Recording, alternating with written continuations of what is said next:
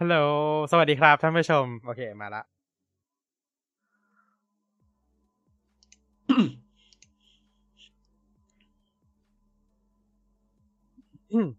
ยินดีต้อนรับเข้าสู่ Tech v c a s t นะครับ EP ที่ 83 นะครับสำหรับสัปดาห์นี้ เราไม่ได้มีอะไรเยอะมาก เรามีนิดเดียว ไม่ราไม่เยอะนิจดดีวริงๆครับ ไม่เยอะไม่เยอะไม่เยถึอะงถึงได้มาห้าทุ่มเนี่ย ครับ ใช่ครับเพราะปกติเราก็จะมาเร็วกว่านี้เนาะ เออแต่ว่าใช่ใช่ครับ ห้าทุ่มจริง เริ่มแล้วโอเคนะครับสำหรับสัปดาห์นี้เราก็ไม่มีเรื่องที่จะมาพูดคุยกันเยอะแยะมากมายนะครับ ก็เอาเป็นว่าเดี๋ยวรออีกทีดึงเดือนพฤษภาละกันนะครับ พฤษภาอ่าใช่แล้วก็สำหรับวันนี้ก็ขอตัวไม่ใช่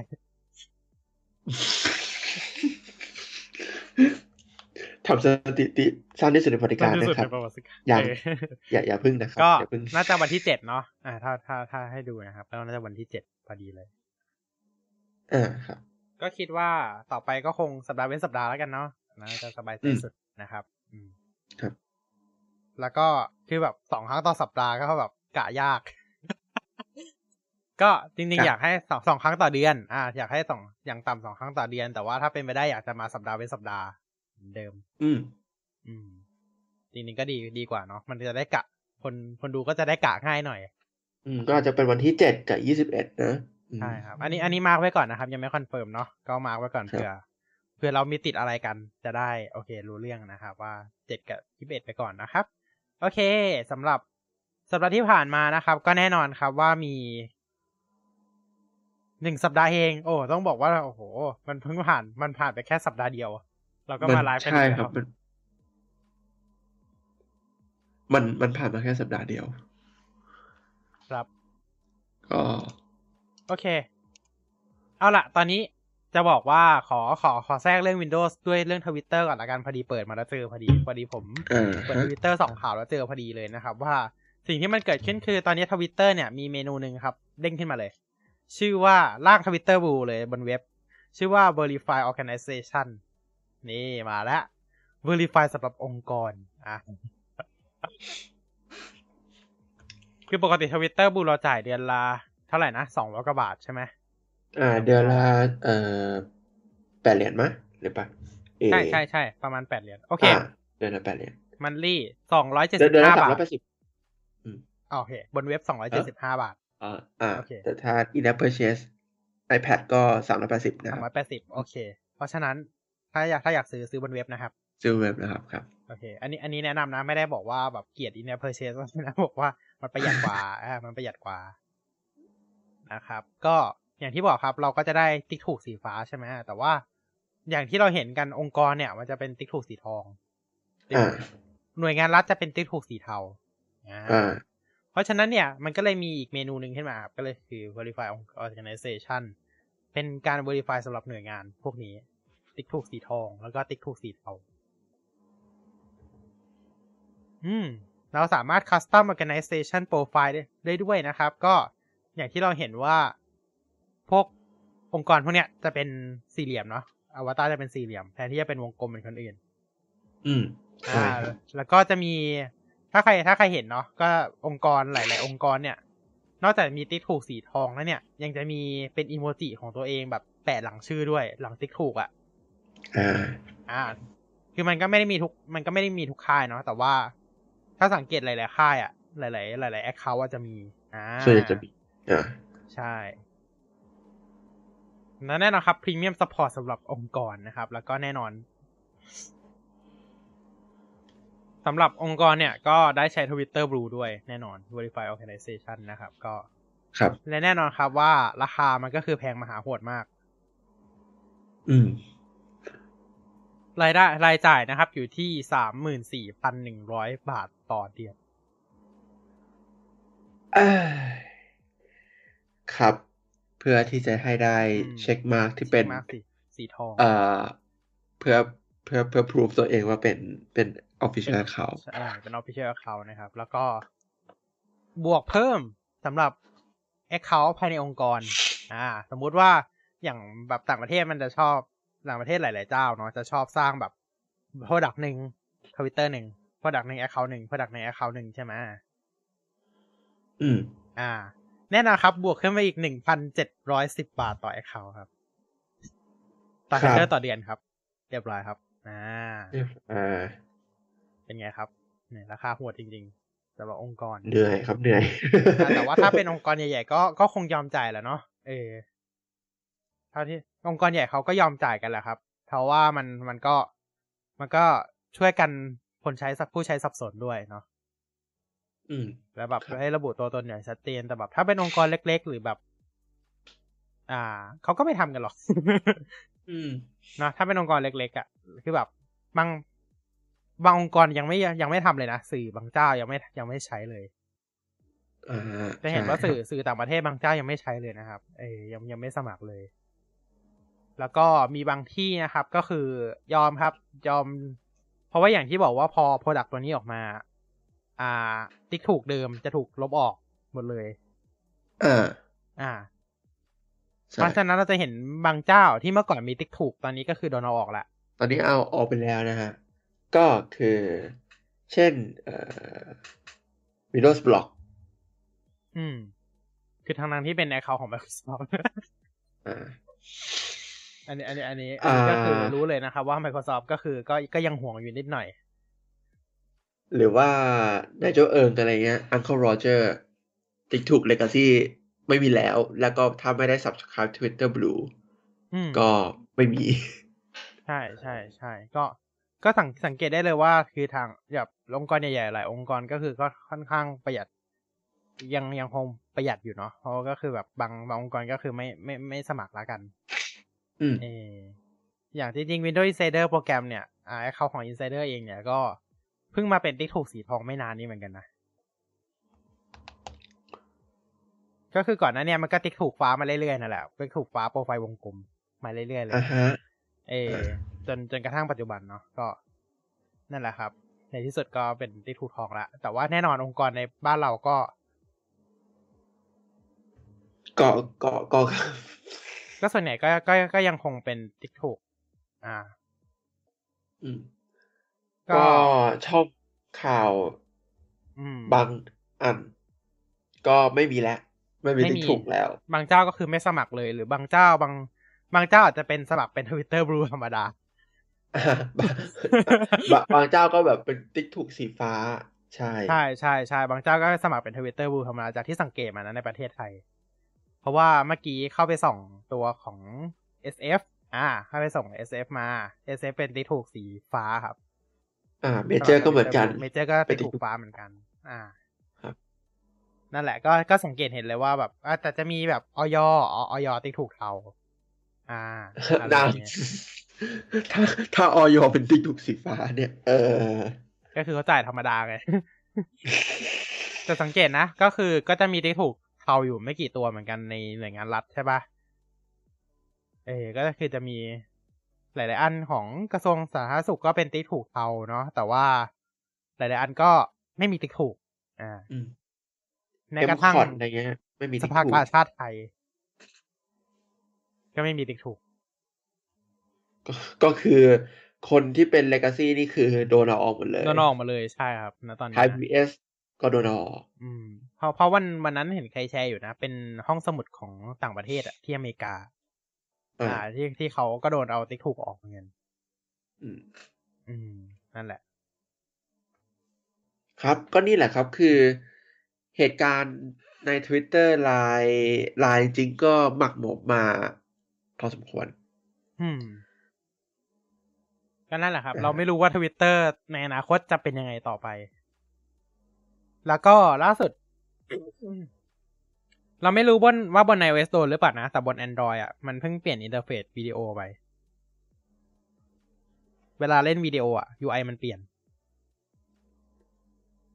ของ อ่า เหมือนจะยัง ยังใช่ไหมบนยังไม่ iOS ยังไม่โดนใช่ไหมเออ โดนโดนเปลี่ยนอินเทอร์เฟซโดนเปลี่ยน UI ไป อ่า ไม่แน่ใจเหมือนกันว่าของของที่โดนเปลี่ยน UI เป็นยังไง อืมนะครับ คือจริง ๆ ปัญหาของการเปลี่ยน UI ครั้งเนี้ยก็คือมันบั๊กครับ ไม่มีอะไรหรอกที่เอามาบ่นอ่าคือคือเปลี่ยน UI ก็ดีครับ มันก็เปลี่ยน UI มันก็ดีแหละเอออย่างอย่างที่เรารู้กันว่าฮะฮะโอเค อย่างที่ทำไมมันที่มันมีเสียงขึ้นมาเออไม่รู้เหมือนกัน อย่างคืออย่างอย่างที่เรารู้ครับว่า อ่าตัวของอ๋อรู้ละ เราลืมปิด desktop audio โอเคโอเค ขออภัยครับ ขออภัยลืมปิด desktop audio คือ คือก่อนหน้านี้สตรีมเกมไงแล้วก็ไม่ได้ปิดโอเคโอเคลืมลืมตั้งปิดโอเคขออภัยครับ โอเค ก็คืออย่างที่เรารู้กันเนาะว่าตัวของไอตัวอินเทอร์เฟซวิดีโออันใหม่เนี่ยที่บอกว่าบั๊กก็คือ ถ้าสมมติเรากดเข้าไปครั้งหนึ่งแล้วอะแล้วเรากดแตะอีกรอบหนึ่งอะให้ตัววิดีโอหายไปใช่ไหมมันก็หายใช่ปะแต่เวลาเราจะกดให้มันกลับมา มันมันไม่กลับมาไม่ก็อ่าอ่าอ่า เราต้องกดเราต้องเราต้อง back ออกไปข้างนอก แล้วค่อยกดกลับเข้ามาเพื่อโชว์พวก อ่า UI วิดีโอใหม่ อ่า พวกแบบปุ่ม pause ปุ่ม play หรือถ้า หรือพวกไทม์ไลน์ในการแบบเล่นอะไรพวกเนี้ยครับ อืมอ่าฮะอ่าครับ ตรงนี้มันมันยังเป็นบั๊กอยู่สำหรับ Android ก็เป็นบั๊กมาเกือบจะสัปดาห์หนึงแล้วนะครับ ครับ อืม โอเค ประมาณนี้นะครับ ประมาณนี้ อ่าทวิตเตอร์มีเรื่องให้บ่นเยอะครับ ช่วงนี้ มีอืม ก็ครับแล้วก็บน iPad อ่าบน iPad ก็มีใบมีบั๊กเหมือนกันนะ ไม่รู้ว่าเจอกันหรือเปล่า ก็คือสมมุติว่าเวลาเรา pin list ไว้ใช่ไหมเรา pin list ไว้ คือปกติ list อะมันก็จะอยู่ตรงแท็บข้างบนถูกไหมครับอ่าฮะที่ใช่ที่หลายคนจะเป็น for you กับ following ใช่ไหมอ่าอ่า แต่ว่าตอนเนี้ยครับ list อะเวลาเรา pin list ไว้มันก็จะอยู่ถัดจาก following กับ for you ตรงนั้นแหละ ถัดออกไปเรื่อยโอ้ๆ อ่า แต่ว่าสิ่งที่เกิดขึ้นคือ ใช่ครับ เวลามันขึ้นอะตอนเนี้ยแท็บมันเหลืออยู่แค่สองมันโชว์ได้แค่ทีละสองไอเทม คือความยาว ความยาวแท็บอะมันลดลงคือแบบ ถึงแม้เราจะตั้งแนวนอนอะอะเผื่อเผื่อไม่เห็นภาพคือเราจะแชร์จอให้ยังไงเนี่ย iPad ซะด้วย แชร์ไม่ได้ โอเค ไม่เป็นไร แชร์ไม่ได้ไม่เป็นไร คือคือคือบน iPad อะครับ มันณตอนเนี้ย เราเวลาเราพิมพ์อะข้างบนอะมันจะโชว์ได้แบบ ความยาวประมาณ ไม่เกินสามนิ้วเราอะเออเวลาเราตั้งแนวนอนอะซึ่งปกติแล้วหลักๆ ก็จะเห็นแค่ for you กับ following ใช่ไหมแล้วที่เหลือก็คือใช้วิธีเลื่อนเอาทั้งนั้นที่แท็บข้างบนคือมันยาวมาก เมื่อก่อนไม่เป็น เมื่อก่อนคือ มันโชว์ลิสต์ทั้งหมดเลย อ่า ตามความยาวของ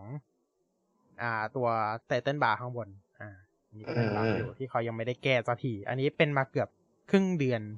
ไม่เดือนกว่าๆแล้วอันนี้ อืมสรุปเขาเข้ามาเปลี่ยนให้ดีขึ้นหรือ อ่า ไม่รู้เหมือนกัน ก็ไม่รู้เหมือนกัน อืมคือเรารู้สึกว่าตอนเนี้ยเขาไปเร่งพัฒนาด้านอื่นมากกว่า อ่าณตอนเนี้ยนะ อืม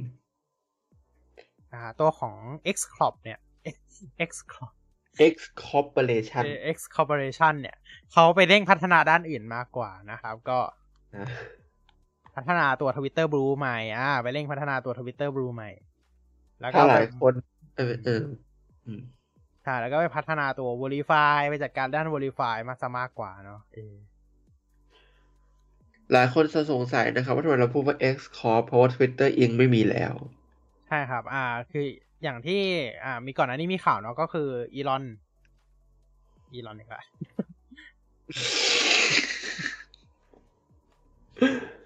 ก็ครับก็ก็เขานั่นแหละ มีอยู่ไม่กี่คน เนาะ ตัวของ X Corp เนี่ยก็คือตั้งขึ้นมาเพื่ออ่าเรียกว่าไงดี อ่า เป็นบริษัทพัฒนาเรื่อง AI แล้วกันนะ อ่าใช่ใช่ใช่ก็คือก็พูดง่ายๆก็คือมาเดี๋ยวเดี๋ยวมาทางด้านเนี้ยเออมาทางด้านเนี้ยทำแอปมามาทำมาด้านนี่ AI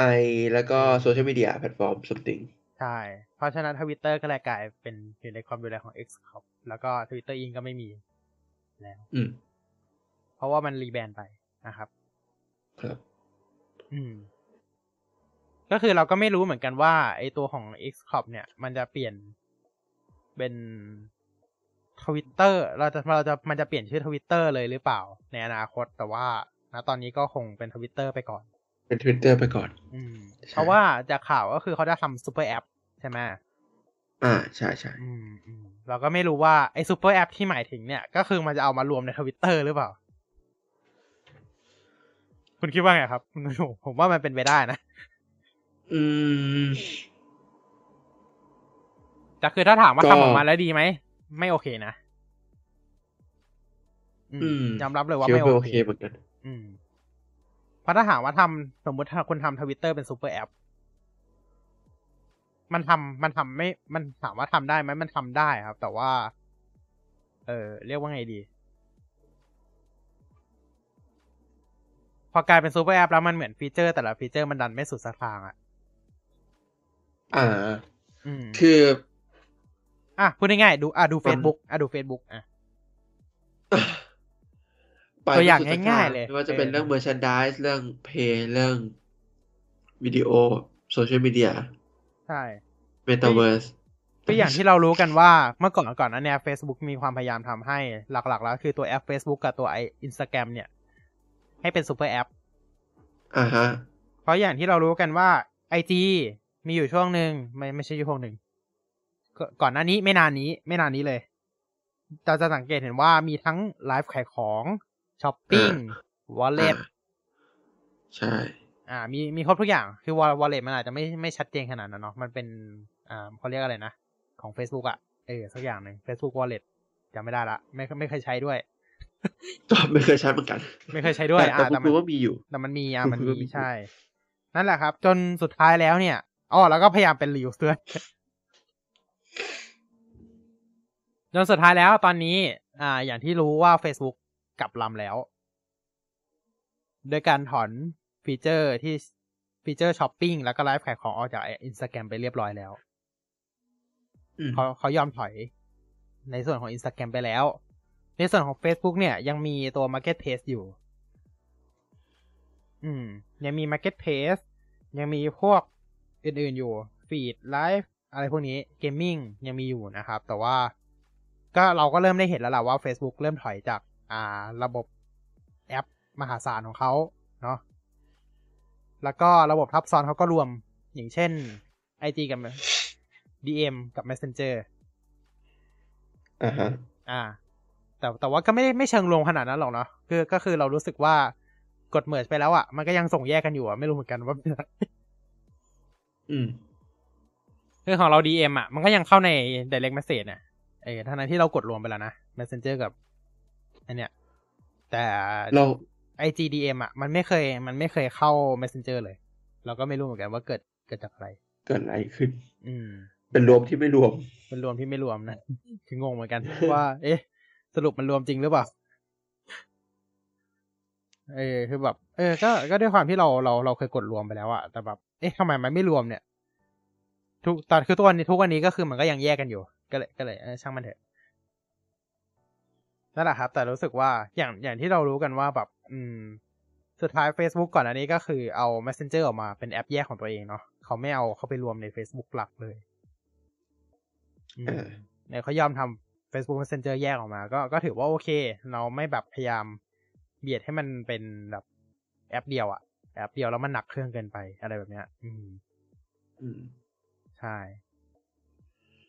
นั่นแหละครับ อืม โอเค ประมาณนี้คือเอาจริงๆถามว่าหลายคือตอนเนี้ยคือหลายหลายบริษัทพยายามทำให้เป็น super app บวกกับอภิมหา wallet ก็ใช่ พยายามสร้างแหล่งพักเงินของตัวเองอืม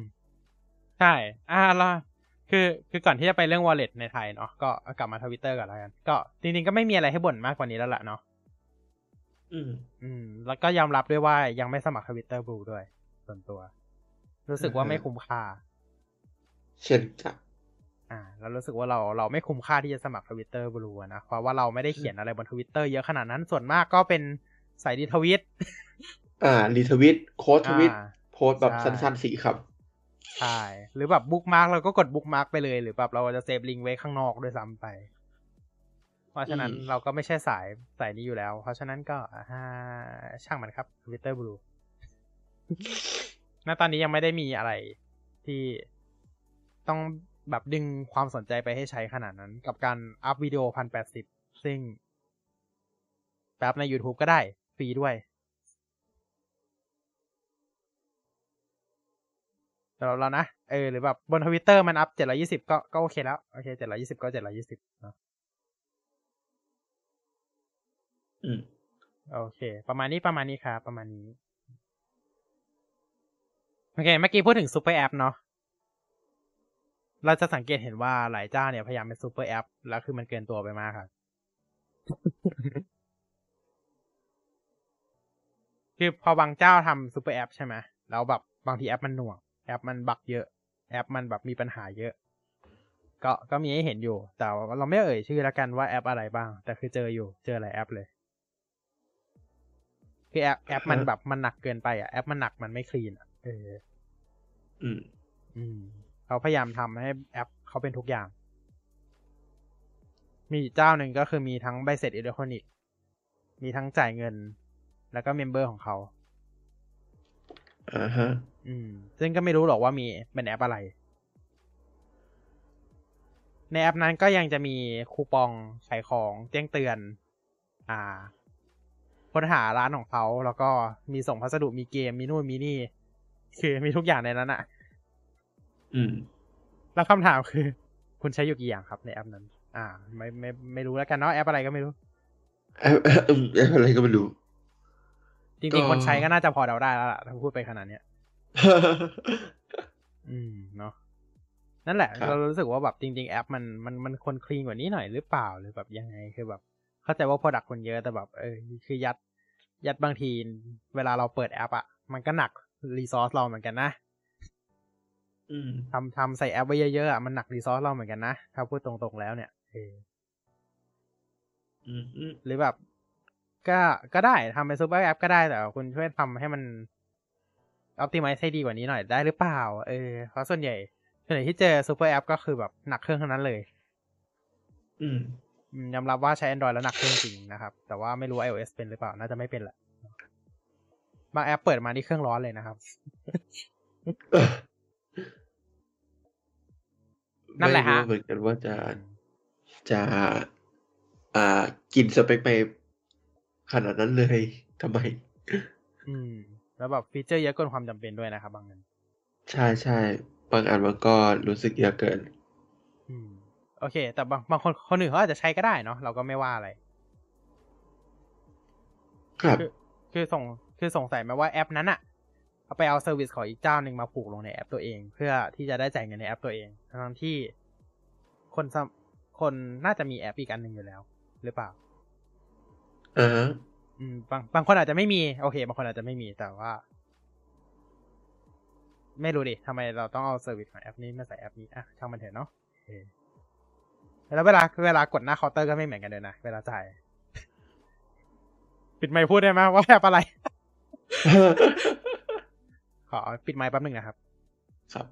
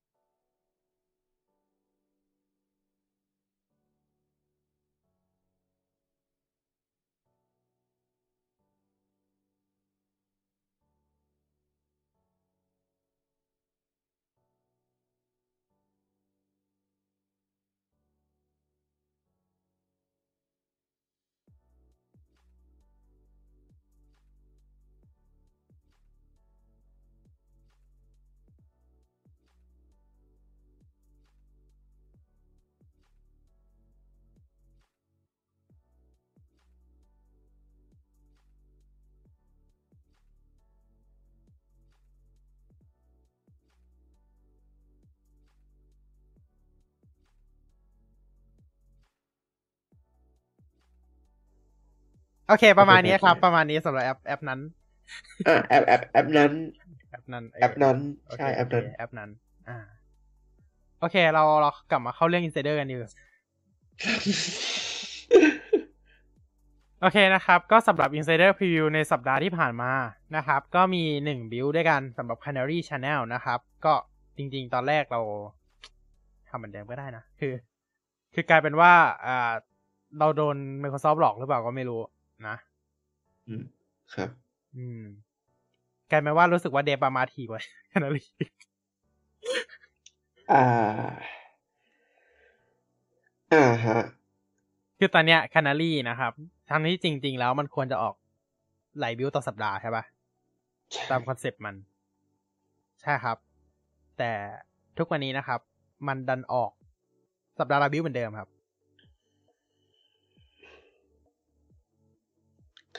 และใช่ครับ เดฟมันก็ออกสัปดาห์ละบิวเหมือนกันครับเออก็คือเท่ากับมันก็ไม่ต่างกันใช่ไหมใช่ มันก็ไม่ต่างกัน เออ มันก็ไม่ต่างกันนะเลย เออ คืองงอะ งงแบบทำไมก่อนทำไมก่อน เออทำไมก็ไม่รู้เรียกว่าไงดีแล้วแล้วมัน แล้วแล้วทำไมต้องแยกออกมา คือคือเอาจริงๆถ้าให้สงสัยก็คือเดฟ เตรียมพร้อมสำหรับเวอร์ชัน Windows ในปีหน้า อ่าฮะ อ่าอ่าฮะเพราะว่ามันคือสองสามใช่ไหมทั้งทั้งที่เบต้าช n แนลยังสองสองปะสองสอง ใช่เบต้าช n แนลยังสองสองอยู่ เอ๊ะหรือสองสามแล้ว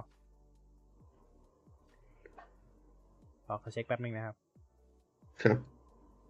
โอเคเบต้ายังสองสองอยู่สองสองหกสองสี่อ่า เบต้ายังสองสองแต่ว่าเดฟอะสองสามก็คือเราคิดว่าสองสองสำหรับเบต้าปลายปีนี้ได้ใช้อ่าฮะเราจะได้ใช้กันปลายปีนี้ครับ แต่ว่าสองสามคิดว่าน่าจะเป็นของปีหน้า ส่วนสองห้าเนี่ย ไม่รู้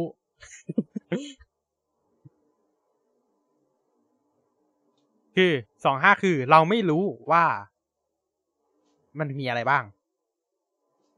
เพราะว่าเราคิดว่า Microsoft ซ่อนเอาไว้เยอะมากสำหรับบิลสองห้านะ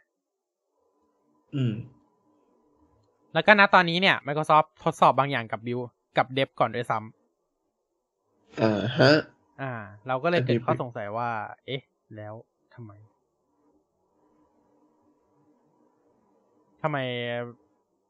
บางอย่าง เออ นั่นแหละ เกิดเกิดอะไรขึ้น หรือ หรือจริง ๆ แล้วเบต้ามันซ่อนอะไรอยู่หรือเปล่า เอ้ยหรือจริง ๆ แล้วอืมคานารีมันซ่อนอะไรอยู่ไว้อยู่หรือเปล่าอ่า เออ นั่นแหละ เหมือนเหมือนตอนที่ Fast Ring ใช่ไหมเหมือนตอน Dev Channel ช่วง Windows 10 ข้ามมา Windows 11อะเราก็อืมใช้มันมาอยู่แบบนั้นแหละ โดยที่เราไม่รู้ตัวเลยว่าภายใต้ interface เดิมๆของ Windows 10อะมันจะมี interface Windows 11 ซ่อนอยู่ อ่าฮะ อ่า คือ คือจะบอกว่า build หลุดอันนั้นอะที่ที่ออกมาบนหน้าหน้าหน้าข่าวใช่ไหมตอนนั้นอะอ่าใช่ ที่เขาบอกว่าหลุดออกมา จริง ๆ แล้วอะครับ มันซ่อนมาอยู่ในนั้น หลายเดือนแล้ว มันซ่อนมาเกือบทุกวิวของ Windows 10 มาหลายเดือนแล้วครับ คือลองพอตอนนั้นเคยไปสืบข่าวแบบย้อนหลังดูช่วง Windows 11 ออกใช่ไหมอือฮึก็ได้ไปไปดูย้อนหลังก็ปรากฏว่าจริง ๆ แล้วมันมีข่าวเลยเรื่อง Sun Valley 2มาตั้งนานแล้ว อืม อืม แล้วก็เป็น UI สไตล์ Windows 11 เนี่ยแหละ อ่า แต่ว่าตอนนั้นทุกคนไม่ได้คิดถึง Windows 11 เพราะว่าอืมไม่มีใครคิดว่ามันจะมาไงทุกทุกคนคิดว่า Windows 10 คือ Windows รุ่นสุดท้าย อืม ใช่เออทุกคนก็เลยคิดว่ามันคือผมเป็นคน Windows ซอฟบอกกัน10ใช่ Windows 10 Sun Valley 2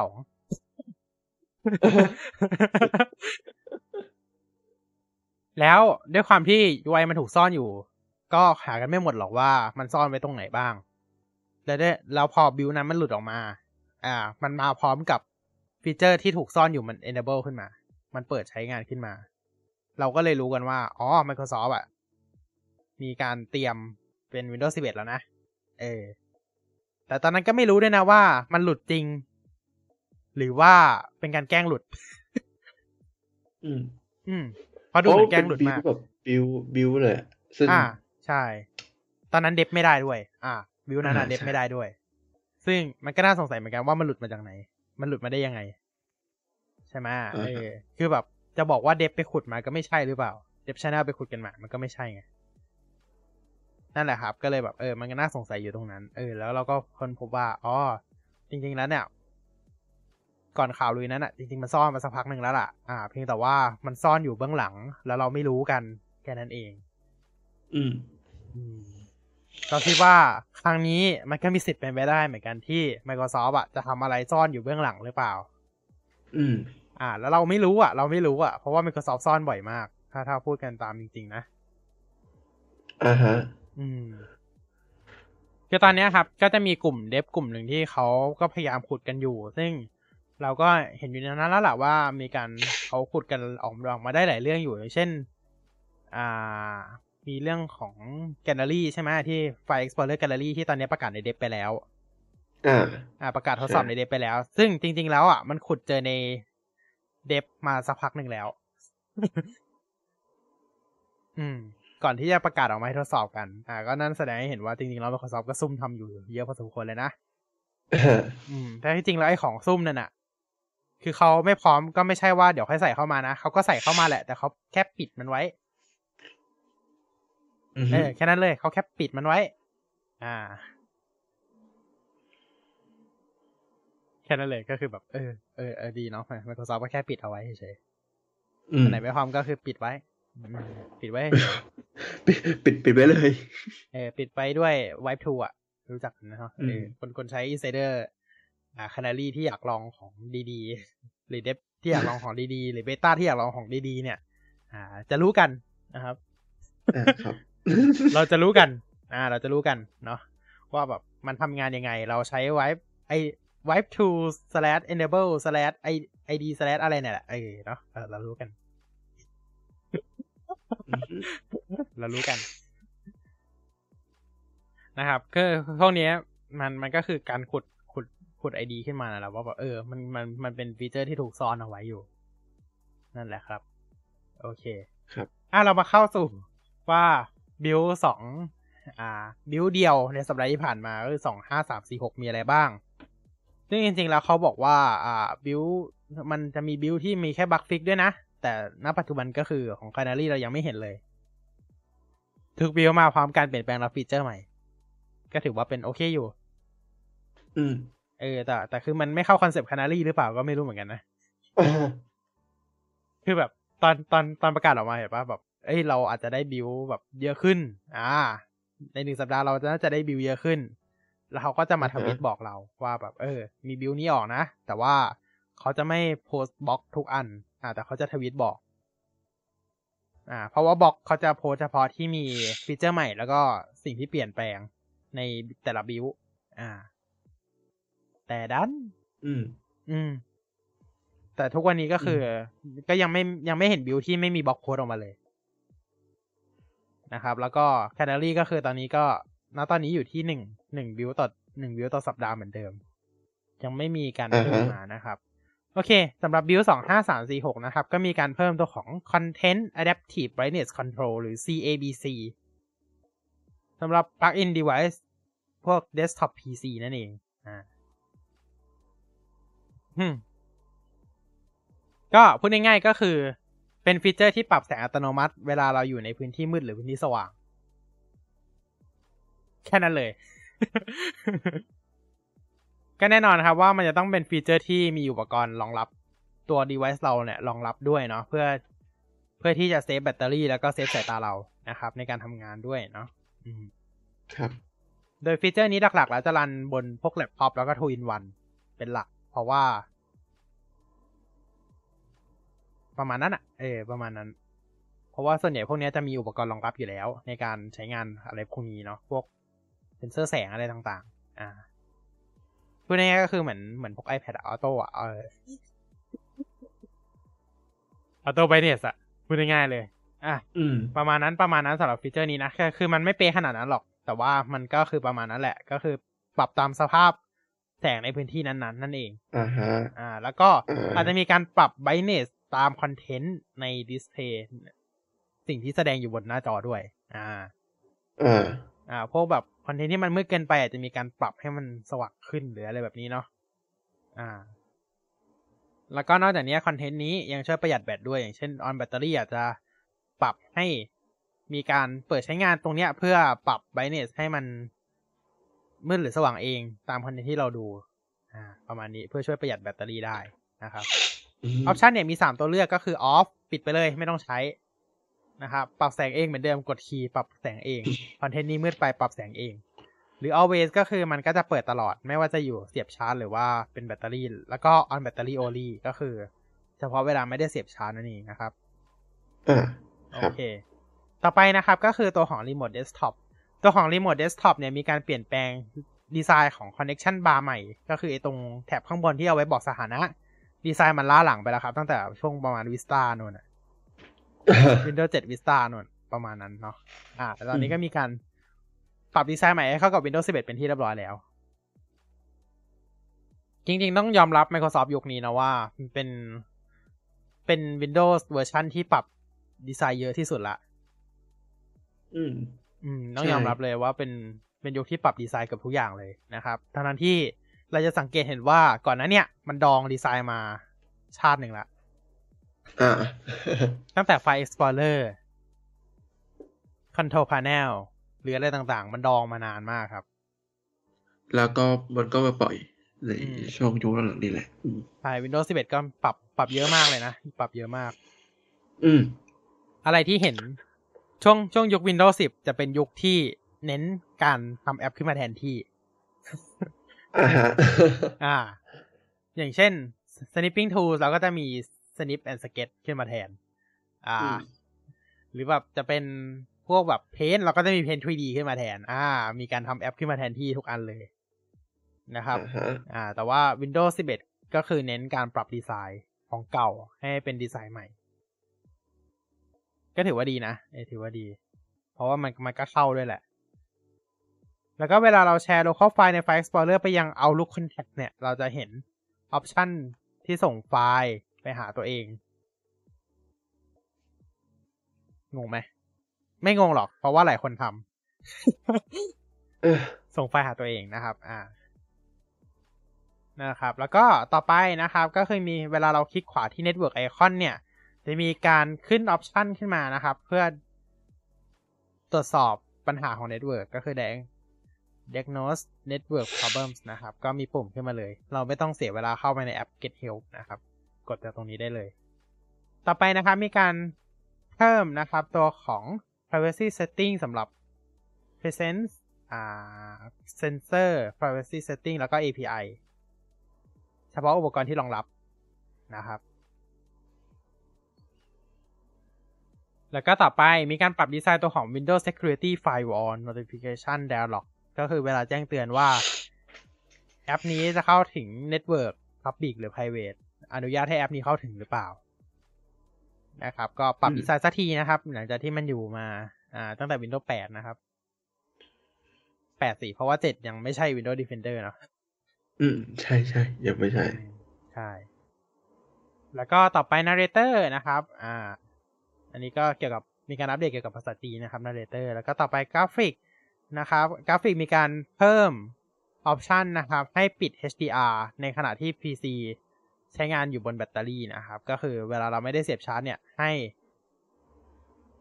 อ่าปิด HDR หรือว่าตัวของ HDR Video Streaming เนี่ย ให้มีการปิดตัวของ HDR Video Streaming ระหว่างที่ PC บนแบตเตอรี่ด้วย เฉพาะอุปกรณ์ที่รองรับ HDR นะครับ โอเค อันนี้ไม่หรอกอันนี้ไม่น่าจะเกี่ยวกับตัว Auto HDR อ่า คืออย่างอย่างที่เรารู้กันว่าตัว Windows 11 จะมีฟีเจอร์เกี่ยวกับเกมที่ชื่อว่า Auto HDR เนาะแต่ส่วนใหญ่คนเล่นเกมน่าจะเสียบชาร์จไปด้วยอยู่แล้วล่ะอืมเพราะเราอย่างที่เรารู้กันครับ เวลาโน้ตบุ๊กพวกโน้ตบุ๊ก gaming พวกเนี้ยเวลาเราเล่นเกมอะเวลามันต้องเสียบชาร์จไปด้วยเนาะเพื่อที่จะได้ดึงกราฟิกตัว NVIDIA ออกมาใช้นะครับ ไม่งั้นมันใช้อ่าออนบอร์ดออนบอร์ดใช่ใช่แต่จริงๆมันก็ตั้งได้นะแต่ว่า แต่ว่าจริง ๆ แล้วเออมันก็ไม่ควรนะ เพราะแบบมันจะลดแบบหวบๆอะแบบลดเร็วมาก อืม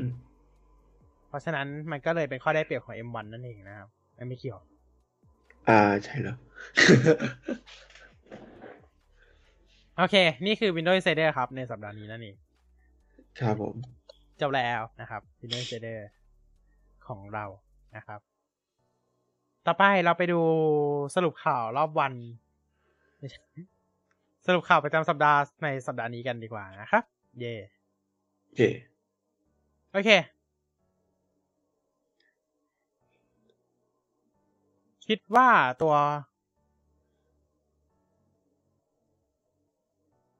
ในล่าสุดเนาะมีข่าวลือเกี่ยวกับอุปกรณ์ที่จะไม่รองรับ iPadOS 17 ซึ่งมันก็ปกติอยู่แล้วล่ะ มันไม่ต้องลือก็ได้มันเดาได้ อืม ก็คือตัวล่างสุดของตอนเนี้ย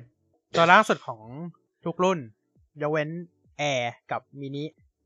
อ่าใช่อ่า เพราะว่า Air ล่างสุดก็คือ Gen 3ที่เพิ่งเปิดตัวไปเมื่อ2019นี่เอง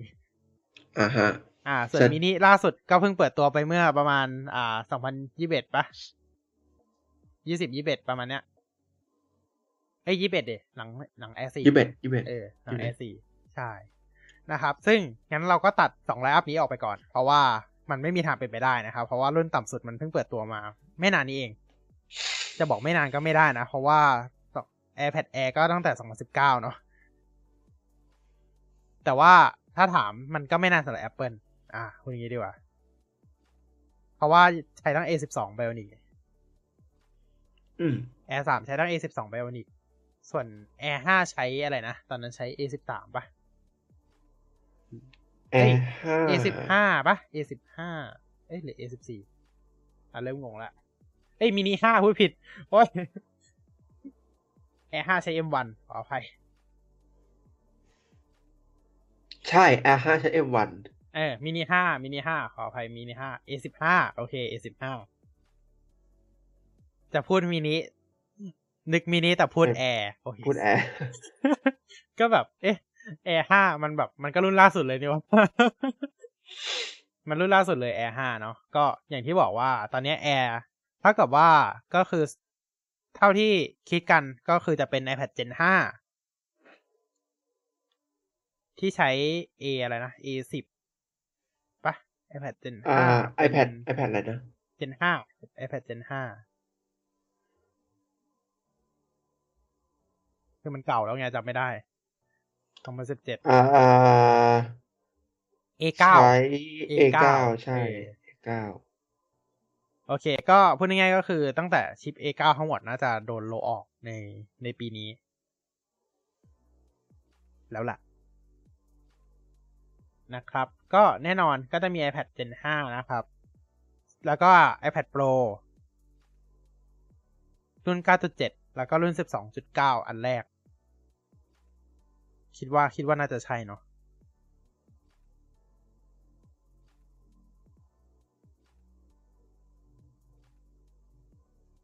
ใช่เพราะว่ามัน A9X เลยนะ ใช่ไหมมันนานละ นานอยู่พอสมควรเลย iPad Pro ตัว อ่า ตัวตัวแรกสุดเลยตัวแรกสุดเลยเออ12.9กับ9.7รุ่นแรก ใช่ใช่ A9X นะครับ ก็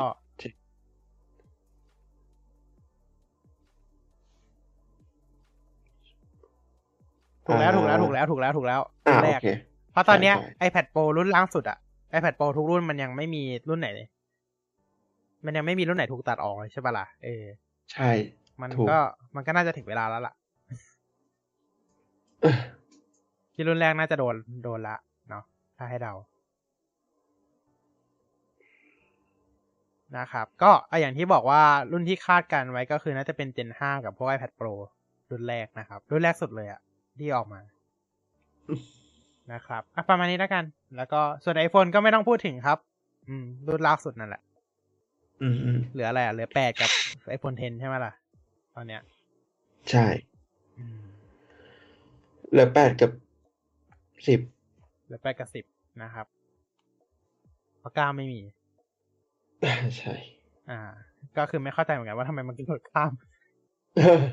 ก็ เอาพูดง่ายๆก็คือจริงๆ Apple เขาฉลองฉลองครบสิบปีอะก็เลยกระโดดข้ามไปสิบอืมเลย ก็เลยต้องกระโดดข้ามไปเลย อ่า แล้วปีนั้นก็คือถ้าจะกระโดดจากเออจะกระโดดจากเจ็ดไปสิบเลยมันก็กระไรอยู่ก็เลยต้องกระไรอยู่ออกมาสองรุ่นก็คือแปดกับสิบใช่เนาะก็เลยต้องออกแปดกับสิบมา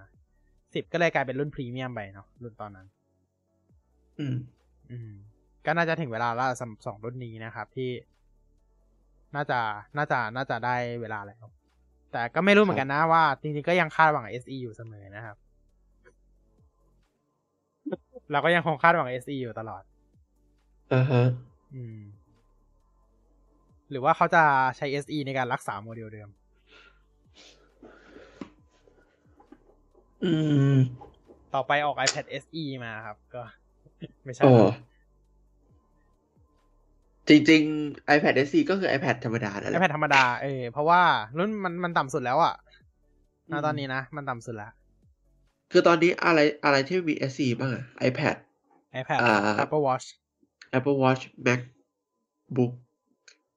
เออมีแค่นี้ละคือเราเอ้รู้ยสึเดี๋กยวว่าอะ Apple Watch มี SE แล้ว Apple Watch ไงเมื่อกี้พูดละอ๋อมีเออ iPhone ไอ iPhone Apple Watch iPhone SE มี Apple Watch อ่า SE Apple Watch มี SE อ่า แล้วก็ Mac Mac ไม่มี Mac ไม่มีใช่ไหมอ่าใช่ Mac ก็มี MacBook Air iPad ก็เป็น iPad AirPods ก็จริง ๆ ก็ในๆก็คือ AirPods รุ่นรุ่นที่รุ่นที่สองอ๋อเออ Mac Mac ก็มีแต่มันคือ Macintosh SE ตั้งแต่สมัยนี้เออโอ้ต้องดูน โอเค ช่างมัน อันอันอันนี้อันนี้ก็ช่างมันนะอืมเราเราจะเห็น MacBook SE หรือเปล่าก็ก็ไม่น่ามี ก็น่าจะมาในชื่อ MacBook นั่นแหละนะครับเออมา MacBook ใช่ คือคือตอนนี้รู้สึกว่า อ่าเอ๊ะ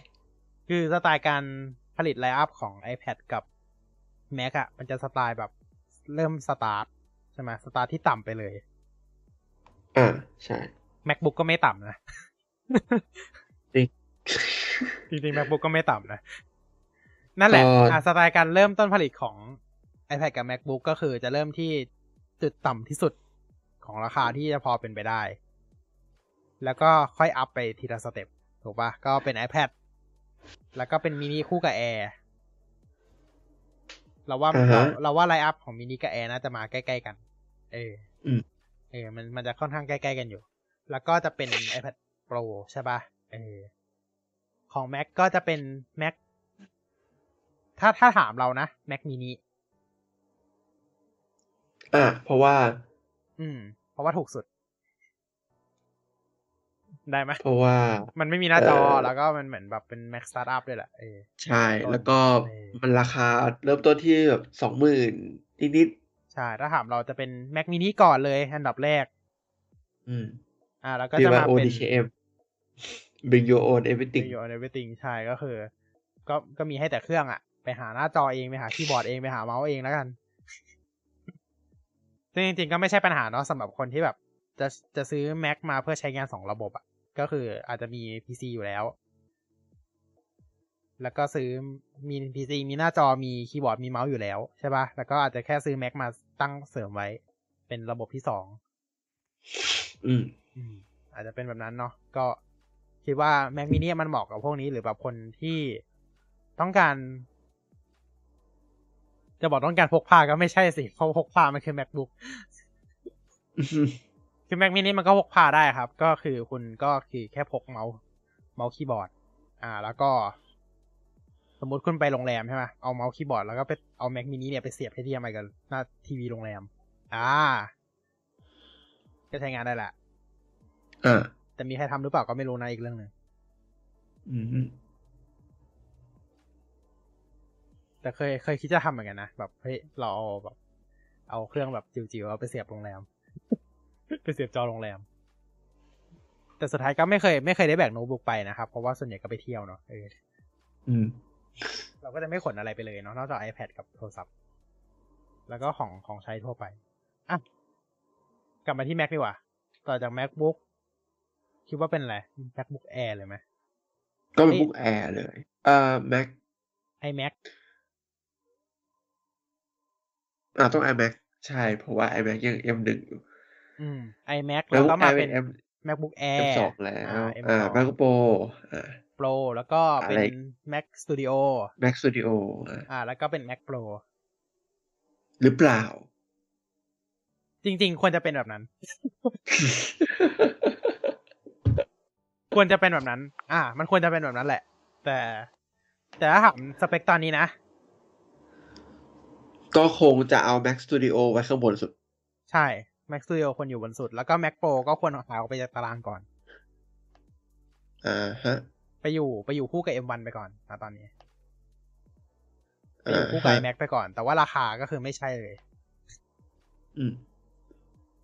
เปิดตัวได้แล้วนะครับ Mac Pro ปรากฏมาเลยครับมิถุนายนนี้ เออเอ้ยได้ข่าวว่าดับดับล่าสุดจะยาวขึ้นด้วยใช่ไหมเออเห็นอยู่นะ อ่า ดับดับโอ้โห ดับดับยาวสองชั่วโมงครึ่งไลฟ์ไหมครับไลฟ์ไหมครับไลฟ์ไหมครับไลฟ์ก็ไลเดี๋ยฟ์วลอคุงยกันดูก่อนเฉยๆเออถ้าไลฟ์คุยถ้ากันคิดว่าไม่โดนลิอ่า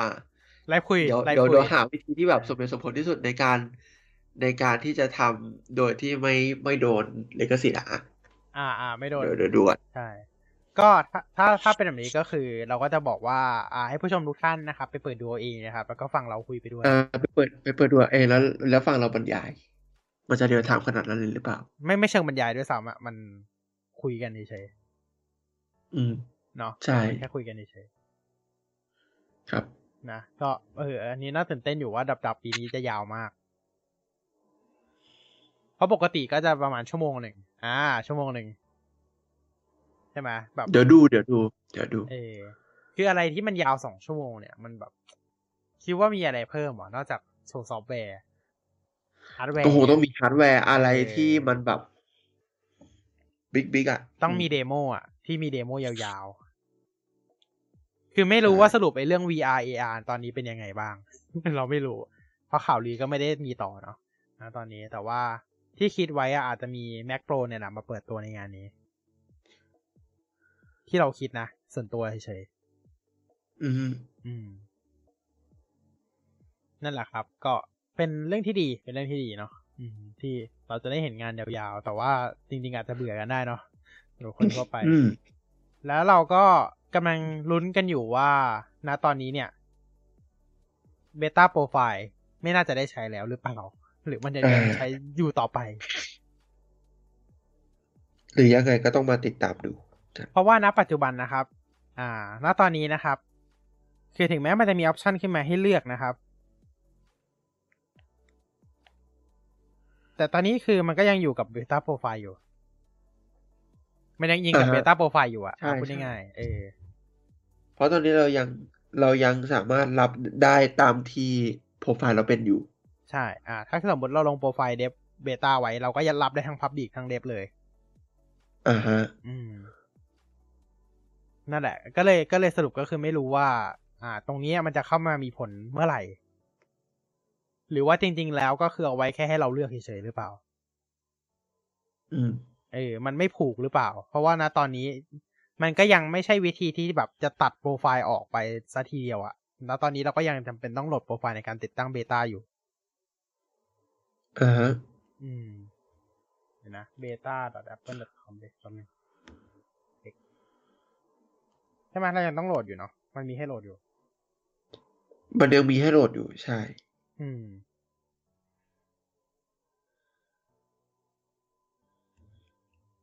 นะครับ ก็เพราะฉะนั้นก็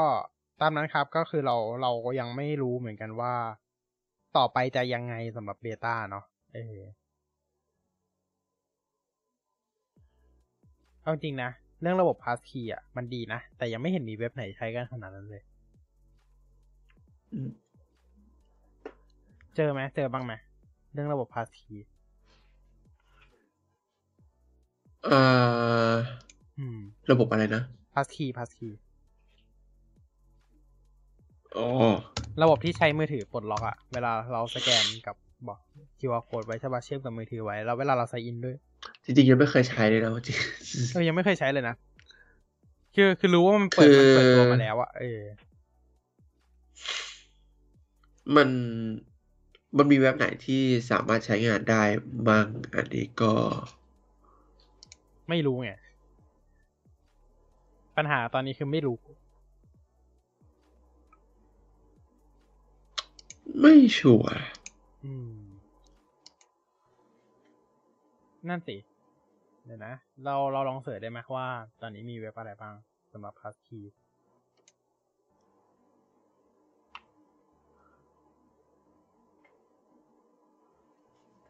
อตอนนี้มีเดโมอยู่นะครับ ตัว passkey.io เราไปลองได้นะครับสำหรับตัว demo ตัวนี้ แต่ถ้าถามว่ามีเว็บไหนบ้างเนี่ย เรายังไม่ทราบครับณปัจจุบัน คือด้วยความที่ตัวเว็บเนี่ยมันต้องรองรับด้วยเนาะมันไม่ใช่แบบว่าทุกทุก password เนี่ย มันจะสามารถใช้ passkey ได้เนาะอืมนั่นแหละ มันเลยกลายเป็น อ่า อ๋อ เขาบอกว่า PayPal ใช้ได้ อ่า PayPal ใช้ได้ แต่ก็ไม่เคยลองนะเออไม่เคยลองเหมือนกัน ก็ยังคงใช้ระบบ password ธรรมดาอยู่ เพราะว่าอาจจะเป็นเพราะว่าเราเราการกรอก password สำหรับเรา มันก็คือการใช้ autofill ซึ่งมันก็สะดวกพอสมควร ก็จริงหอเปล่าใช่ใช่เออแต่มันก็ไม่ขึ้นให้เรากรอกอันนี้เหมือนกันนะ เวลาเราไซอินอะ PayPal อะ มันก็ไม่ขึ้นให้เรา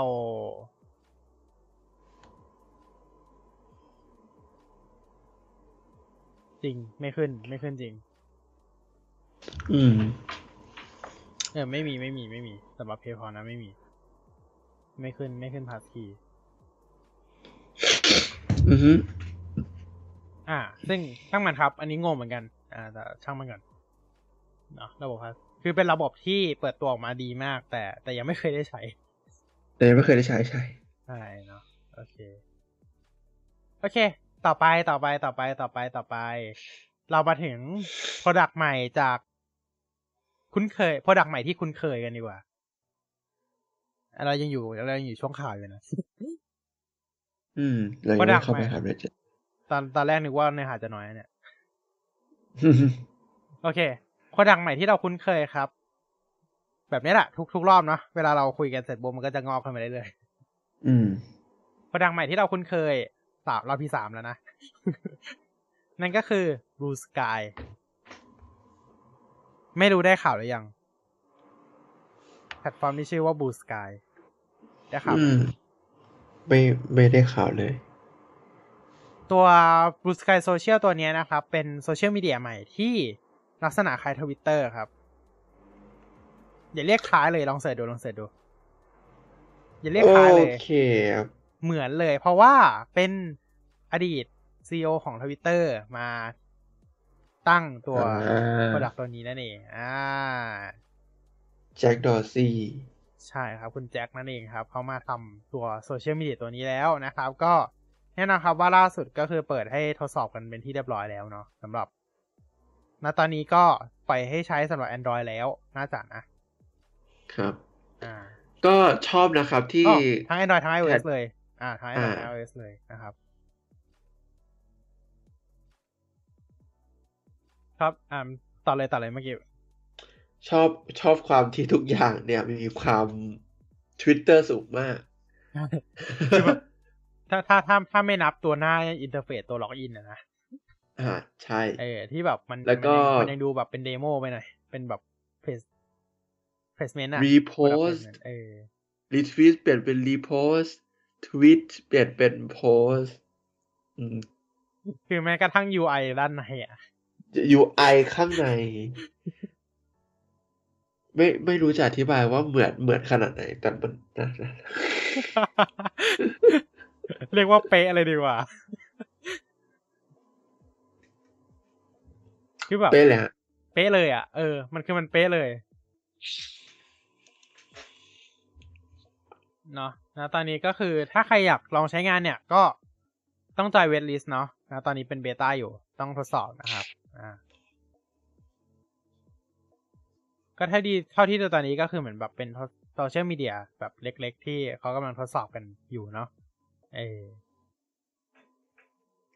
จริงๆก็ไม่รู้ว่าตอนนั้นขายทวิตเตอร์ทำไมเหมือนกันนะอืมหรือว่าเขาต้องการบูบอลจากทวิตเตอร์แล้วมาสร้างเอ่อทวิตเตอร์อันใหม่ อืม อันนี้ก็น่าคิดเหมือนกันคือตอนหรือเพราะว่าว่าเพราะว่าอย่างอย่างที่เรารู้กันว่าข่าวอีลอนตอนแรกอะ่ะ ก็คือจะซื้อทวิตเตอร์แล้วก็ แล้วก็ไม่ถึงไม่ซื้อ แล้วสุดท้ายก็คือโดนบีบให้ซื้อ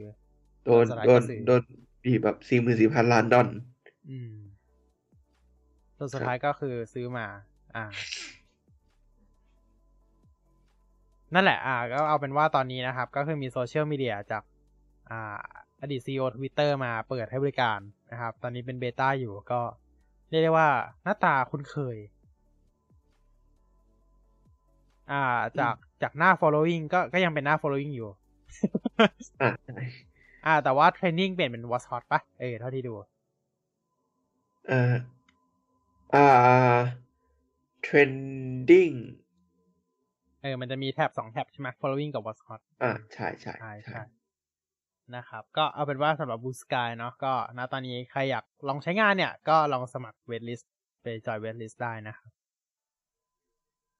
ก็เรียกได้ว่าจริงๆแล้วเราเข้าไปแล้วใช้งานได้เลยอะ่ะ เออ ไม่ต้องเรียนรู้อะไรเลยคือมันเหมือนเป๊ะเลยมัต่างกันแค่เหไม่มี list กับ DM อ่าอ่าแค่นั้นเองนะครับอืม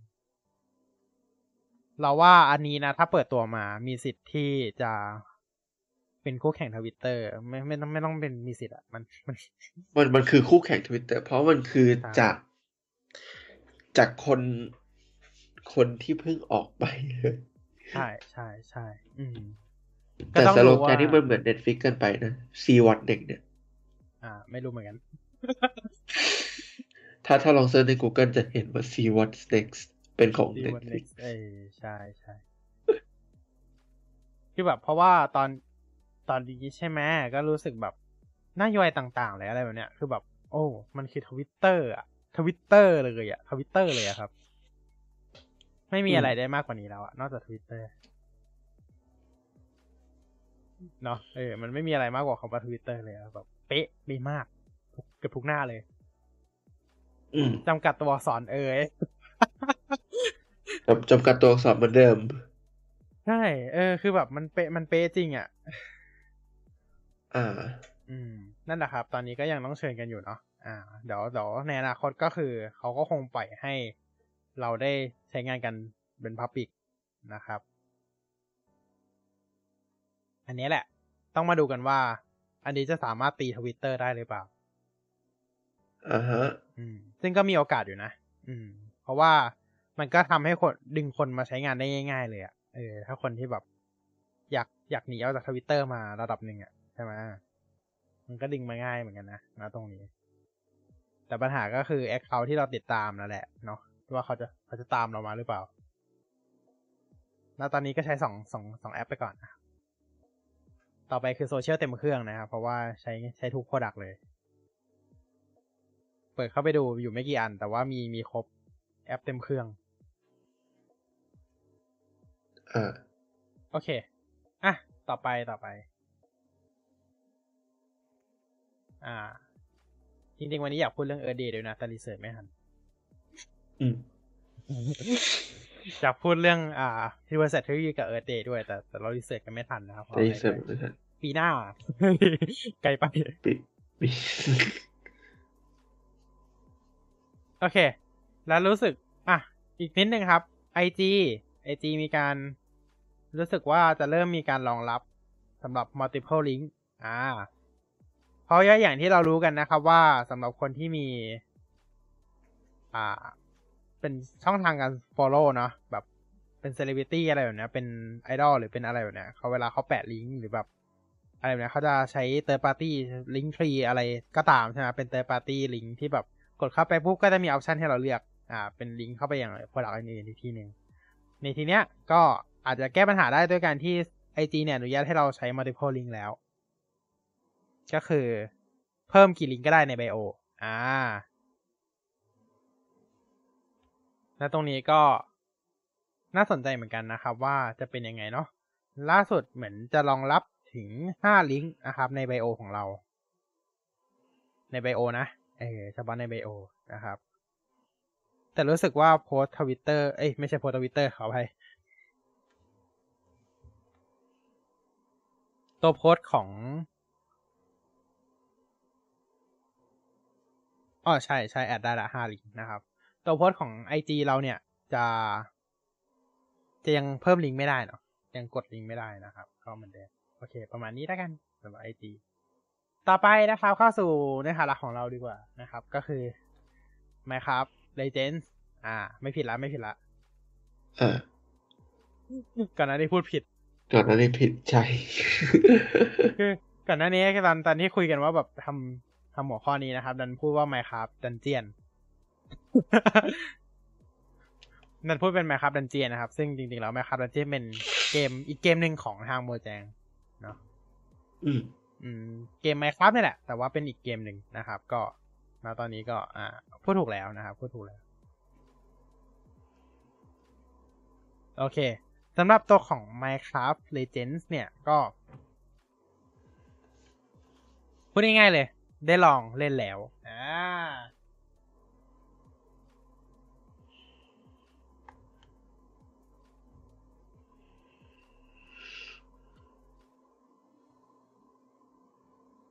เออฮัลโหลโอเค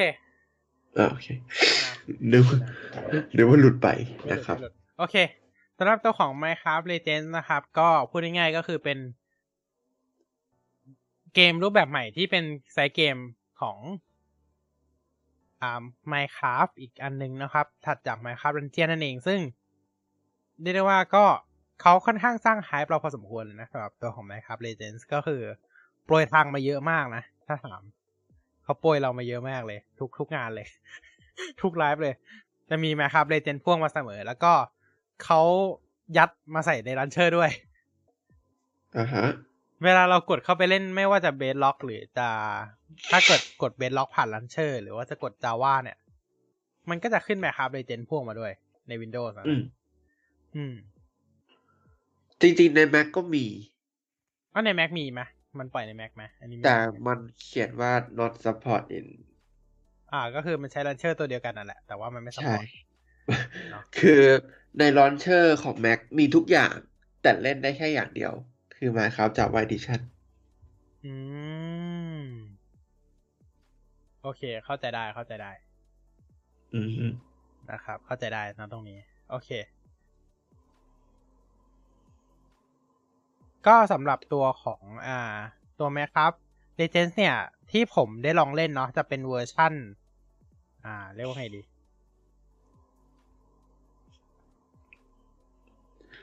เป็นเวอร์ชั่น PC Game Pass อ่า ก็เป็นเวอร์ชันอ่า Windows นี่แหละ อ่า เราก็จะได้ประสบการณ์แบบ Windows Windows นิดหนึ่งนะครับ ก็ไม่ใช่ประสบการณ์อะไรหรอกก็ เป็นประสบการณ์สไตล์อ่า controller Game Pass อ่า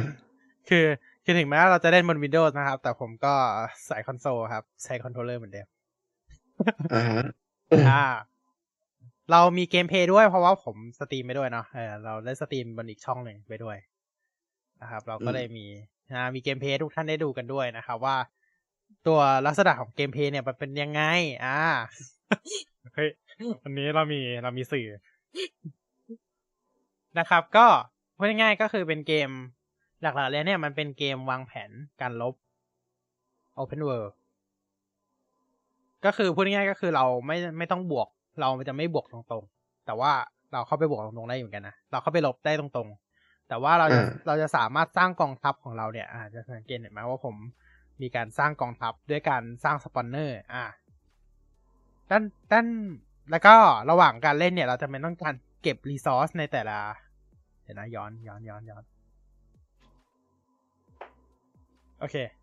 นี่จะเห็นหน้าเมนูก็คุ้นๆกันดีอะครับ Bedrock Edition อะเนาะ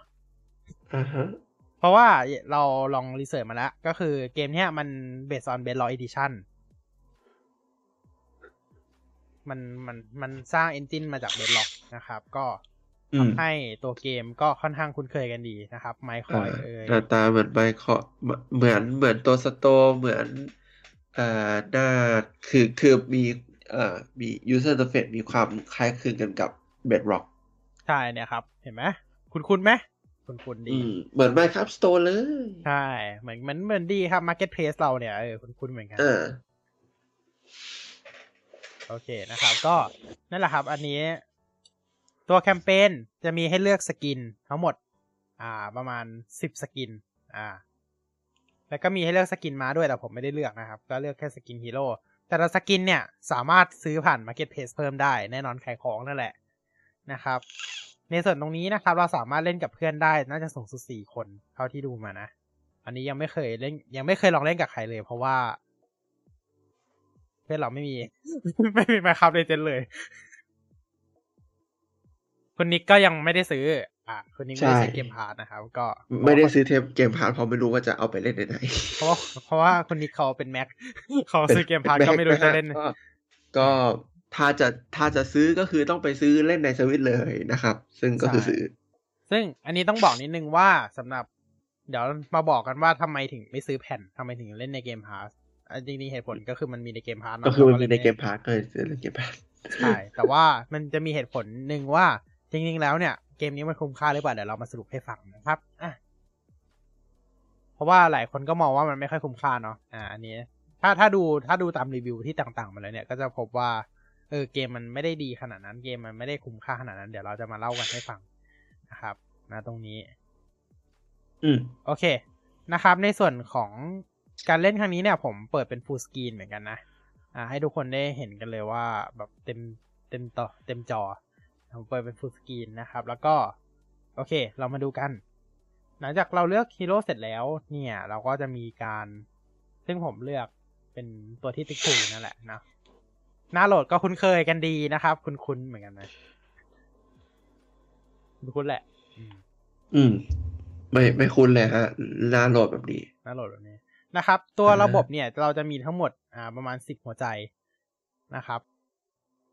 ระบบหัวใจก็คือเหมือนเหมือนแม่ค้าปกติเลยลดทีละครึ่ง ทีละครึ่ง ทีละครึ่ง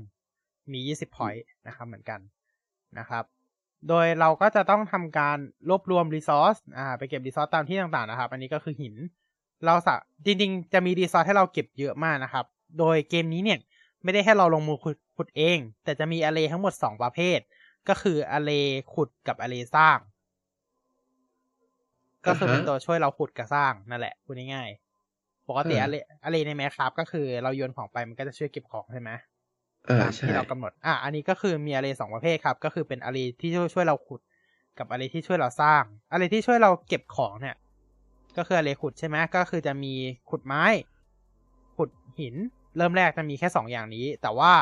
พอเราเล่นเกมไปเรื่อยๆเนี่ยจะมีเยอะขึ้นกว่าเดิมเยอะครับ เดี๋ยวเดี๋ยวค่อยว่ากันเนาะจริงๆก็ไม่อยาก spoil ด้วยแหละก็คือเอาพูดง่ายๆก็คือมีขุดไม้ขุดหินขุดเหล็กขุดอะไรพวกเนี้ยขุด เยอะแยะไปหมดนะครับ โดยที่เราไม่จำเป็นต้องลงถ้ำเพราะว่าเหล็กมันจะขึ้นเป็นกอกก้อนๆอะแล้วอยู่บนพื้นดินอยู่แล้ว โดยเราสามารถเก็บตาม biome ได้นะครับ โดยภารกิจหลักของเราในในการเล่นเวอร์นี้เนี่ยก็คือในการหลักๆ ก็คือการสำรวจ map แล้วช่วยปกป้อง Overworld จากการโดน Piglin รุกราน อันนี้ที่ที่มาพูดพูดได้เพราะว่าเล่นไปประมาณสามสี่ชั่วโมงละ คือมันก็ไม่ได้เยอะหรอกเนาะแต่ว่าเล่นไประดับหนึ่งแล้วจนจบ tutorial เล่นไปแบบ จนตีไประดับหนึ่งละอะก็เลยเอามาเล่าให้ฟังเนาะว่าการเล่นเป็นยังไง คือเริ่มเราจะมีอ่าอย่างหนึ่งครับก็คือ หมู่บ้านเนี่ย มันจะถูกโจมตีได้เดี๋ยวนะหมู่บ้านถูกโจมตี นี่นะครับ ก็คือหมู่ Piglin เนี่ยมันจะมาบุก Overworld ของเรานะครับ เพื่อยึดยึดอะไรก็ไม่รู้แหละในเรื่องไม่บอกแล้วกันไม่ spoil อ่า Piglin จะมาบุก Overworld ของเรานะครับ โดย ในแต่ละคืนเนี่ยจะมี Piglin นะครับทำทำอะไรบางอย่างในโอเวอร์เวิร์ซึ่งอาจจะเป็นการอัปเกรดฐาน อาจจะเป็นการกระจายฐานออกไปนะครับ แล้วก็อาจจะเป็นการที่มาบุกหมู่บ้านใดหมู่บ้านหนึ่งอ่าอ่า ซึ่งระบบในการบุกหมู่บ้านเนี่ย ก็จะเป็นการที่เราจะต้องปกป้องตัว tower หลักของหมู่บ้าน ถ้าหากมันเหลือศูนย์เนี่ย ก็ ก็คือแพ้ใช่ไหมก็คือvillager จะโดนจับใส่กรงไว้อยู่อ่า เนี่ยอ่าจะเห็นฮะจะเห็นกรงเทาๆอยู่ตรงตรงนี้ไหมครับ mouse cursor อยู่ โอเค จะมีกรงเทาๆอยู่ใช่ไหมตรงนี้ แล้วก็จะมีบอกว่าเราจำเป็นต้องทำการฆ่า Piglin เท่าไหร่ในการกู้หมู่บ้านนี้นะครับ ในการช่วยเหลือหมู่บ้านนี้อ่า เราก็จะทำสร้างกองทัพไปนะครับ ก็ระบบก็คือเราสร้างกองทัพเสร็จปุ๊บ เราก็จะทำการส่งกองทัพไปโจมตีดังจุดจุดต่าง ๆ นะครับ เพื่อให้กองทัพเราไปโจมตี ในส่วนตรงนี้กองทัพจะมีทั้งหมดสี่แบบ หลักๆแล้วก็จะเป็นสาย support สายระยะไกล สายโจมตีระยะใกล้ อีกอันหนึ่งจำไม่ได้ขอให้บอกตรงๆ อีกอันหนึ่งจำไม่ได้นะครับ ก็จะมีสายแบบเนี้ยสี่โจมตีสี่แบบเป็นหลักนะครับ โดยกองทัพของเราเนี่ยหลักๆจะเป็นพวกโกเลมนะครับ กองทัพหลักของเราจะเป็นโกเลม ซึ่งตอนนี้ยังมีแค่ยี่สิบตัวนะครับ แต่เราว่าเราสามารถควบคุมได้สูงสุดทีละยี่สิบห้าตัวนะครับอ่าโดยหลังจากที่เราช่วยเหลือหมู่บ้านแล้วเนี่ยเราจะทำการเราจะเป็นต้องทำการรีสโตร์หมู่บ้านนะครับ ด้วยการสร้างตัวของ structure structure หนึ่งนะครับ ที่เนี่ยครับชื่อว่า carpenter hut จะมีขอบเขตการ restore หมู่บ้านด้วยซ่อมแซมหมู่บ้านนะครับ โดยตึกเนี้ยสำคัญมากเพราะว่า เวลาหมู่บ้านโดนโจมตีนะครับ ตึกนี้จะเป็นตัวที่คอยซ่อมแซมแต่ละอย่างใน structure ของเราทั้งหมดที่เราสร้างนะครับอ่าไม่ว่าจะเป็นตัว spawner เองหรือว่า อ่า ตัวบาเรียที่เราป้องกัน โดยอุปกรณ์ป้องกันพื้นฐานจะมีทั้งหมดสี่อย่าง เอ้ยสามอย่างขออภัย จะมีตัวของ defense tower ก็คือจะเป็น ตัวตึกที่เอาไว้ยิง ยิงศัตรู แล้วก็จะมีตัวของเกตนะครับ เป็นประตูป้องกันฐาน แล้วสุดท้ายครับเปิดประตูป้องกันหมู่บ้านหรือฐาน แล้วก็สุดท้ายครับก็คือกำแพง ซึ่งทั้งหมดจะใช้ไม้นะครับ ไม้ที่ใช้ไม้เป็นหลักในการก่อสร้างนะครับ แล้วก็จะมีจริง ๆ จะมีตัวตึกตัวหนึ่งที่เอาไว้อัปเกรดของพวกนี้ให้เป็นหินหรือเป็นตัว structure ที่มีความแข็งแรงมากขึ้นนะครับ แต่ว่านะเริ่มเกมเนี่ยจะยังไม่มีเนาะนะครับ เมื่อหมู่บ้านถูก restore ได้แล้วนะครับ ฟังก์ชันของหมู่บ้านอย่างหนึ่งที่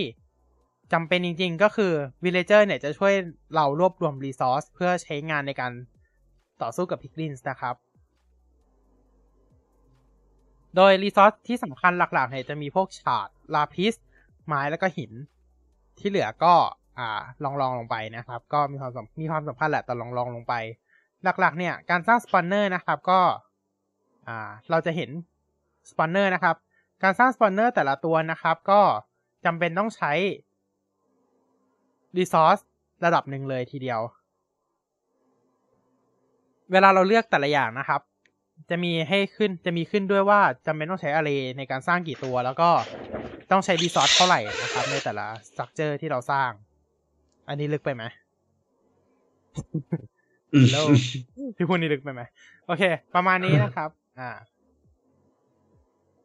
โดยตัวของ structure ที่สร้างก็จะใช้เวลาสร้างระยะหนึ่งเนาะแล้วแต่ความใหญ่ของ structure ที่สร้าง แล้วก็เวลาตัวของ spawner เนี่ยจะทำการ spawn ตัวของกองทัพของเรา ซึ่งแล้วแต่ที่เรา spawn เลย ก็จะเป็นตัว spawner จะมีสองระบบก็คือ spawn ตัวของ golem ออกมานะครับ ให้เราเข้ากองทัพเราโดย spawn ได้สูงสุด 20 ตัว รวมกันทั้งหมด 20 ตัวในกองทัพ แล้วก็จะมีอีกฟังก์ชันหนึ่งก็คือ recall recall ก็คือ เวลาเราเดินทางไปที่อื่น เราสามารถสร้าง spawner แล้วกด recall กองทัพเราทั้งหมด warp มาได้หมดเลย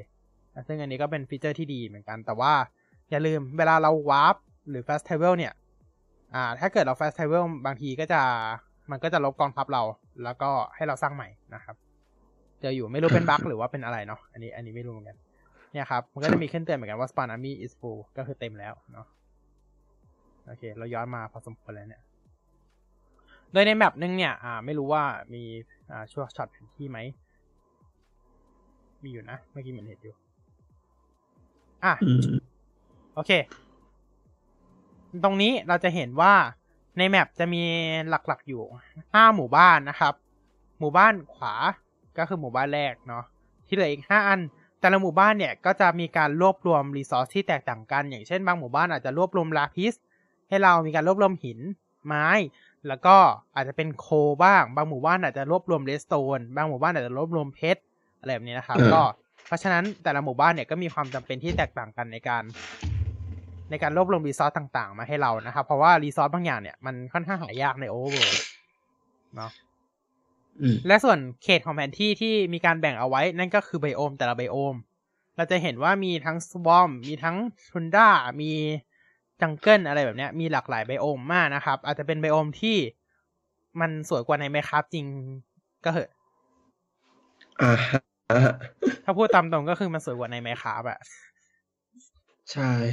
เนี่ยอะดูดูเห็นปะก็อาจจะเป็นสปอยหรือเปล่า อันนี้ไม่แน่ใจเหมือนกันนะฮะแค่ยากก็กินขาดแล้วเอาจริงอ๋อก็หวังว่าจะทำ texture pack มาลงนะๆ ต้องบอกว่าจริง ๆ แล้วเกมเนี้ย performance ทำได้ดีมากนะ แต่เดี๋ยวค่อยว่ากันอะเรื่อง performance เราค่อนข้างไปทีละอย่าง อะเรื่องระบบเกมก่อน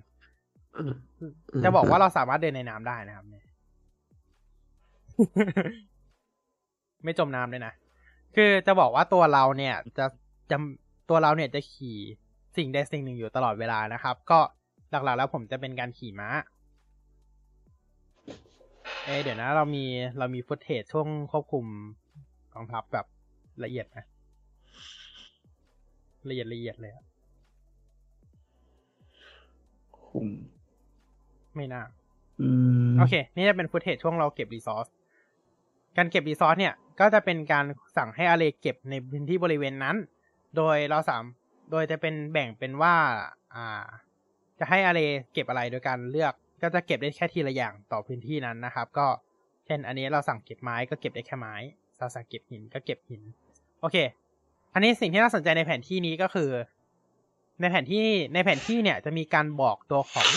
พอร์ทัลที่เกิดขึ้นไม่รู้ในนี้มีหรือเปล่าอ่าอือฮึเดี๋ยวนะมันน่าจะมี โอเค นี่แผนที่แผนที่สมบูรณ์ โอเค อ่า จะเห็นนะ จะมีการบอกพอร์ทัลแล้วก็เอาโพสของพวกพิกลินส์ด้วยนะครับ โดยสิ่งที่เห็นจริง ๆ เนี่ยก็คือหมู่บ้านทั้งห้าหมู่บ้าน w e of Fate จะเป็นฐานหลักของเรานะครับ ที่เอาไว้อัปเกรดสิ่งต่างๆ พวกการอัปเกรดว่าเราจะเจอเพชรเราสามารถเก็บเพชรได้ การอัปเกรดว่าเราจะเจอ redstone หรือการอัปเกรดกองทัพของเราการอัปเกรดอะไรอะไรพวกนี้นะครับ จะอยู่ที่ Well of Fate ทั้งหมดเลยก็คือตรงกลางตรงนี้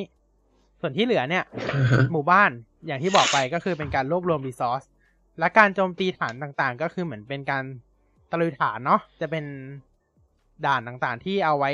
เก็บของรางวัลอ่าประมาณนี้ โดยจะแบ่งเป็นสามขนาด ฐานขนาดใหญ่ ฐานขนาดกลาง แล้วก็ฐานขนาดเล็ก แล้วก็เป็น outpost outpost เนี่ยก็จะเล็กสุดเลยก็จะกระจายอยู่ทั่ว map เลยนะครับ บางทีก็จะขึ้นบ้าง บางทีก็ไม่ขึ้น เราเดินเดินๆไปอยู่เราอาจจะเจอ outpost ก็ได้นะครับ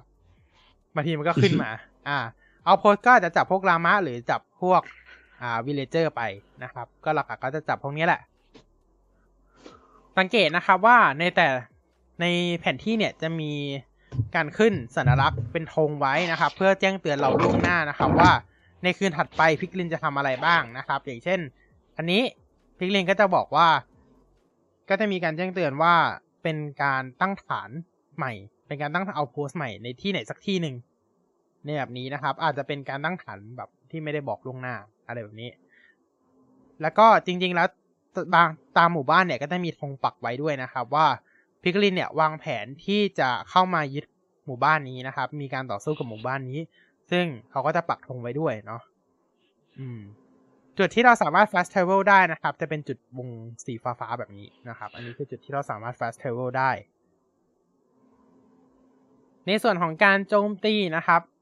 ในส่วนของพิกลินส์เนี่ย เราเราเราจะรู้ได้ไงว่าเราเข้าฐานพิกลินแล้ว พื้นที่เนี่ยจะแบ่งออกชัดเจนมากครับว่าอันไหนคือ ส่วนที่เป็นฐานอันไหนคือส่วนที่ปกติ จะเห็นไหม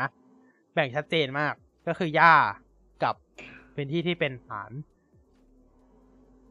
โดย outpost หลักๆ เวลาเราทำลาย outpost หลักๆ เนี่ยอ่าเดี๋ยวนี้นี่ช่วงนี้ เวลาทำลาย outpost หลักๆ ก็คือทำการ อ่า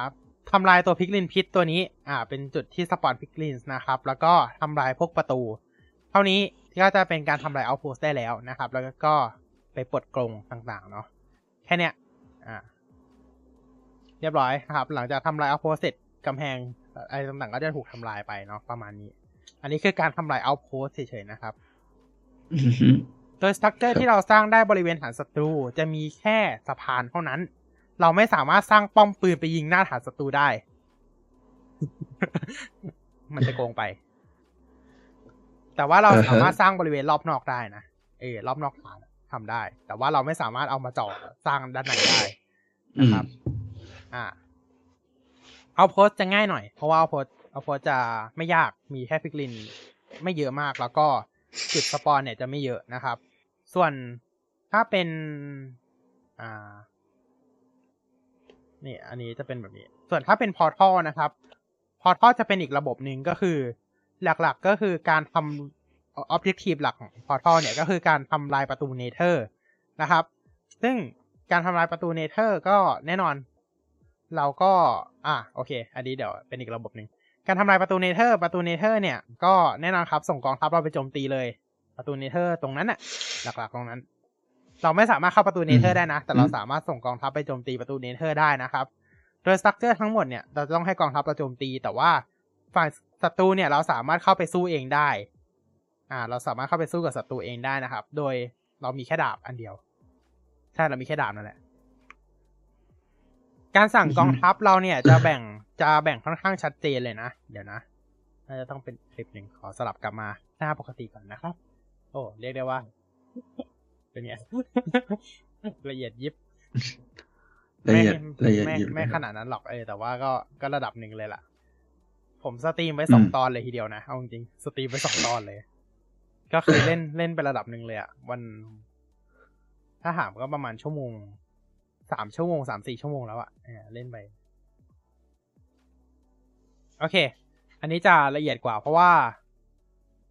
หลังจากที่เราตี outpost หลังจากที่เราตี portal แรกเสร็จจะเป็นการจบ tutorial อ่า อันนั้นคือจบ tutorial ละเนี่ยครับ อันนี้คือ portal จริงละซึ่งถ้าถามว่าอันนี้อันนี้คือห้าวครับ ไปบุกเอง อยากไปบุก ใช้เวลายาวมาก ยาวนานมากต้องบอกจริงๆ โดยอันนี้กลยุทธ์ของเราก็คือวางนะครับสปอนเนอร์ไว้ทุกอันนะครับกองทัพหมดก็คือ นั่นแหละ อันนั้นก็คือสู้เล่นๆเนาะยังไม่มีการวางแผนอะไรทั้งสิ้น แต่เกมนี้ต้องออกต้องวางแผนนิดนึงเนาะว่าเราจะต้องโจมตีตรงไหนก่อนตรงไหนก่อน แล้วก็อ่าบางทีถ้าสมมุติว่าเป็นตอนกลางคืนเนี่ยจะมีการแจ้งเตือนแบบนี้ครับ อ่า เดี๋ยวนะ จะมีเตือนไหม โอเค นี่อะเห็นไหมอย่างที่เราบอกไปว่ามันจะมีการปักธงตามหมู่บ้านนะครับ ว่าหมู่บ้านเนี้ยกำลังจะถูกโจมตีในคืนนี้นะครับ ก็ สามารถเราเราก็ต้องวาร์ปมาช่วยหมู่บ้านนี้นะครับ ในการปกป้องจากพิกลินต่างๆ เนาะแล้วก็จะมีการบอกชัดเจนนะครับ ว่าหมู่บ้านนี้เนี่ยจะรวบรวมรีซอสอะไรมาให้เรา แล้วก็ถ้าเกิดเชสเต็มเนี่ยก็จะมีแจ้งเตือนด้วยนะครับ ว่า เชสมันเต็มแล้วให้เรามาเก็บของได้แล้วเนาะ จะสังเกตเห็นว่ารีซอสด้านซ้ายนะครับ ก็จะมีของเพิ่มขึ้นมาเนาะจากตอนแรกที่มีแค่ไม้กับหิน เพราะว่าเราปลดล็อกเพิ่มเนาะก็จะมีทองมีเดมอนมีอะไรแบบเนี้ยนะครับครัโอบเค ระหว่างการต่อสู้เนี่ยอ่าในแต่ละคืนอาจจะมีศัตรูละเมื่อก่อนอดีตศัตรูเราก็พูดง่ายๆก็คือพวกซอมบี้ keeper skeleton มาช่วยเราในการอืมต่อสู้ด้วยนะครับ ย้ำว่าในกรณีที่ฐานมันไม่โดนบึ้มอยู่ฐานมันไม่โดนยึดอยู่นะครับณตอนนี้คือฐานมันโดนยึด อย่างที่เห็นว่าอืมตอนนี้ทั้งสามฐานโดนยึดเลย เราต้องทยอยไปช่วยพวกเขานะครับ ในการกู้ฐานเขาคืนซึ่งอันเนี้ยจะยากยากพอสมควรเลยเนาะในการกู้ฐานของพวก skeleton ซอมบี้แล้วก็ keeper นะครับ โดยโดยเวลาเราแบบเราเราไปบุกที่ไหนนะครับ ก็จะมีการ spawn พวกเนี้ยมาช่วยเราเป็นกองทัพเราอีกส่วนหนึ่งเลย ในการช่วยนะครับ โอเค ในการโอเค อันนี้ อันอันนี้เราโดนยับอยู่ จะเห็น structure เนี่ยจะมีหลายอย่างมาก ๆ หลัก ๆ ก็คือจะมีพวกอีกอย่างหนึ่งก็คือ wellhouse wellhouse เนี่ยก็จะเป็นจุด respawn แล้วก็เวลาเราไปตั้งที่ไหนเนี่ย สามารถ fast travel ไปที่นั้นได้ด้วย อ่า ก็คือพูดง่ายๆก็คือนอกจากหมู่บ้านที่เราสามารถ fast travel ได้แล้วเนี่ย เราสามารถตั้ง wellhouse ไป fast travel ไปที่ไหนก็ได้นะครับ ที่ที่เราต้องการ ข้อเสียของระบบนี้ ข้อเสียของ Overworld นิดหนึ่งก็คือ เวลาเราเดินทางเนาะมันไกล มันไกลหลักๆ ก็คือไกลนั่นแหละพูดง่ายๆเอออ่าฮะเวลาเราเดินทางไปศัตรูทีนึงฐานศัตรูทีนึงเนี่ย มันไกลแล้วก็ค่อนข้างหลงทางด้วยระบบแบบนี้ อืมจริงๆอยากให้มี minimap มากกว่าเนาะถ้าถ้าพูดถ้าพูดกันจริง ๆ นะ อยากใช้อ่าใช่อยากให้มีระบบไม่มีมินิแมปมากกว่าอ่าฮะการบอกเป็นการบอกเป็นเข็มทิศแบบเนี้ยหลงครับ เรียบร้อยหลงหลงมาหลายรอบแล้ว อืม มันมันไม่ชินอืมมันน่าจะทำเป็นแบบเล็กๆดีกว่า อยู่ใช่ตามมุมจใช่ออยู่มุมมุมจออะไรแบบเนี้ยด้วยความที่มันเป็นโลก Open World ด้วยแหละเออเราก็เลยอยากได้มินิแมปมากกว่า อืมอืมเพราะรู้สึกว่าเวลาเราเล่นเกมแบบตอนเล่น Final 7 Remake Final Fantasy 7 Remake ตอนเล่นตอนนั้นอะ่ะมันก็มีระบบ เป็นเข็มทิศแบบนี้เหมือนกัน แต่ว่าเราเลือกที่จะใช้เป็นมินิแมปแทน เพราะว่ามันดูง่ายกว่า การดูแผนที่มันดูง่ายกว่าเนาะเออถ้าพูดถ้าพูดกันตามตรง โอเคนะครับ นี่อันนี้คือเอาโพสต์ย่อยๆ เนาะครับ ที่มีการตั้งขึ้นมา เราก็สามารถโจมตีเพื่อช่วยเหลือตัวที่ถูกจับไปได้นะครับ ก็จะมีอยู่เต็มแมปเลยตัวโพสต์ตัวนี้ โอเค นี่คือการโจมตีที่นานอยู่ แต่ว่าเราวางแผนไว้ค่อนข้างดีระดับหนึ่งเลยก็คือ อย่างที่บอกว่าเกมเนี้ยมันเน้นการวางแผนเนาะเราต้องวางแผนนิดนึง โอเค เราสามารถสร้างสะพานในการข้ามไปยังเกาะต่างๆนะครับ สร้างสะพานขึ้นเกาะนู้นเกาะนี้ได้นะครับ ก็เป็นสะพานเป็นแรมอะพูดง่ายๆมันเป็นแรมอ่า มันชื่อแรมนั่นแหละเออเป็นการสร้างสะพานหรือบันไดนะครับ ในการขึ้นไปยังที่ต่างๆเนาะอ่าอย่างที่บอกว่ากองทัพเรามีสี่ประเภทนะครับ เราสามารถสั่งเฉพาะแต่ละประเภทได้นะครับ ว่า จะให้โจมตีอะไร เพราะว่าแต่ละแต่ละประเภทของสตรัคเจอร์ที่อยู่ในฐานศัตรูเนี่ย จะมีลักษณะที่แตกต่างกันอย่างเช่น อาจจะเป็นการพ่นควันพิษ หรืออาจจะเป็นฐานที่ต้องเน้นการโจมตีคือแบบการพ่นควันพิษมันคือ เน้นการโจมเราต้องโจมตีระยะไกลใช่ไหมเพราะว่าไม่งั้นเราโดนควันพิษจากสตรัคเจอร์ตัวนั้น หรือแบบอ่าฮะการโจมตีบางอย่างที่ต้องใช้การโจมตีระยะใกล้ ซึ่งอย่างที่บอกว่ามันก็จะมันโจมตีแตกต่างกันเนาะเออเพราะฉะนั้นก็จำเป็น เราสั่งการสั่งเนี่ยเออจะสังเกตเห็นว่าสตั๊กเจอร์เราโดนโจมตีได้ด้วยนะ ถ้าเสมมติศัตรูมันโจมตีใส่สตั๊กเจอร์เรานะครับ โอเคมี โอเค นี่ อะ จะเป็นแบบนี้เลยอ๋อโอเคสามประเภทอีกประเภทหนึ่งก็คือ อ่าศัตรูพิเศษ นั่นแหละ เราจะสามารถเลือกได้นะครับ ว่าเราจะ ชาร์จก็คือส่งส่งไปโจมตีตรงนั้น หรือว่าให้ได้มันโฟกัสการโจมตีไปที่ตำแหน่งนั้นๆ ที่เลือกนะครับ โดยการแบ่งได้ว่าเราจะส่งเฉพาะม็อบตัวนั้นที่เราเลือก หรือเราจะส่งเป็นประเภทของม็อบตัวนั้นไปนะเราสามารถเลือกได้เลย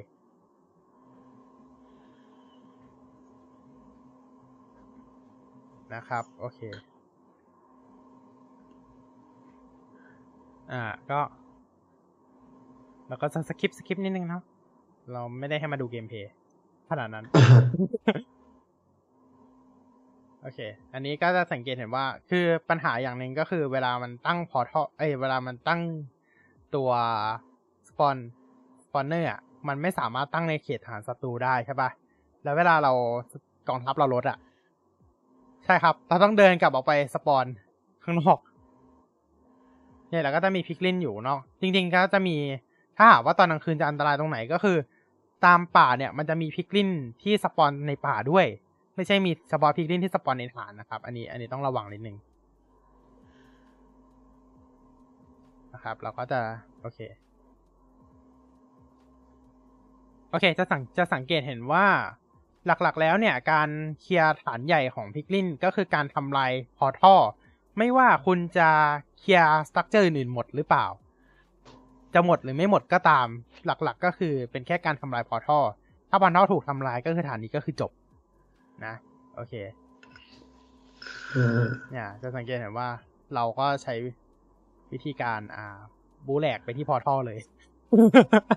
มันจะจบแล้ว อืม เนี่ยนะครับ เราสามารถใช้เอาตัวเราเข้าไปช่วยฟันได้นะครับ ช่วยฟันศัตรูได้แต่อย่าลืมว่า หัวใจเราจะลดทีละครึ่ง มันมี20พอยต์เหมือนกับไมครับปกตินะครับอืมอ่าฮะ ไม่รู้ว่าบั๊กเลยนะพิกลินข้างบนดูดิยิงกันเด้งชะ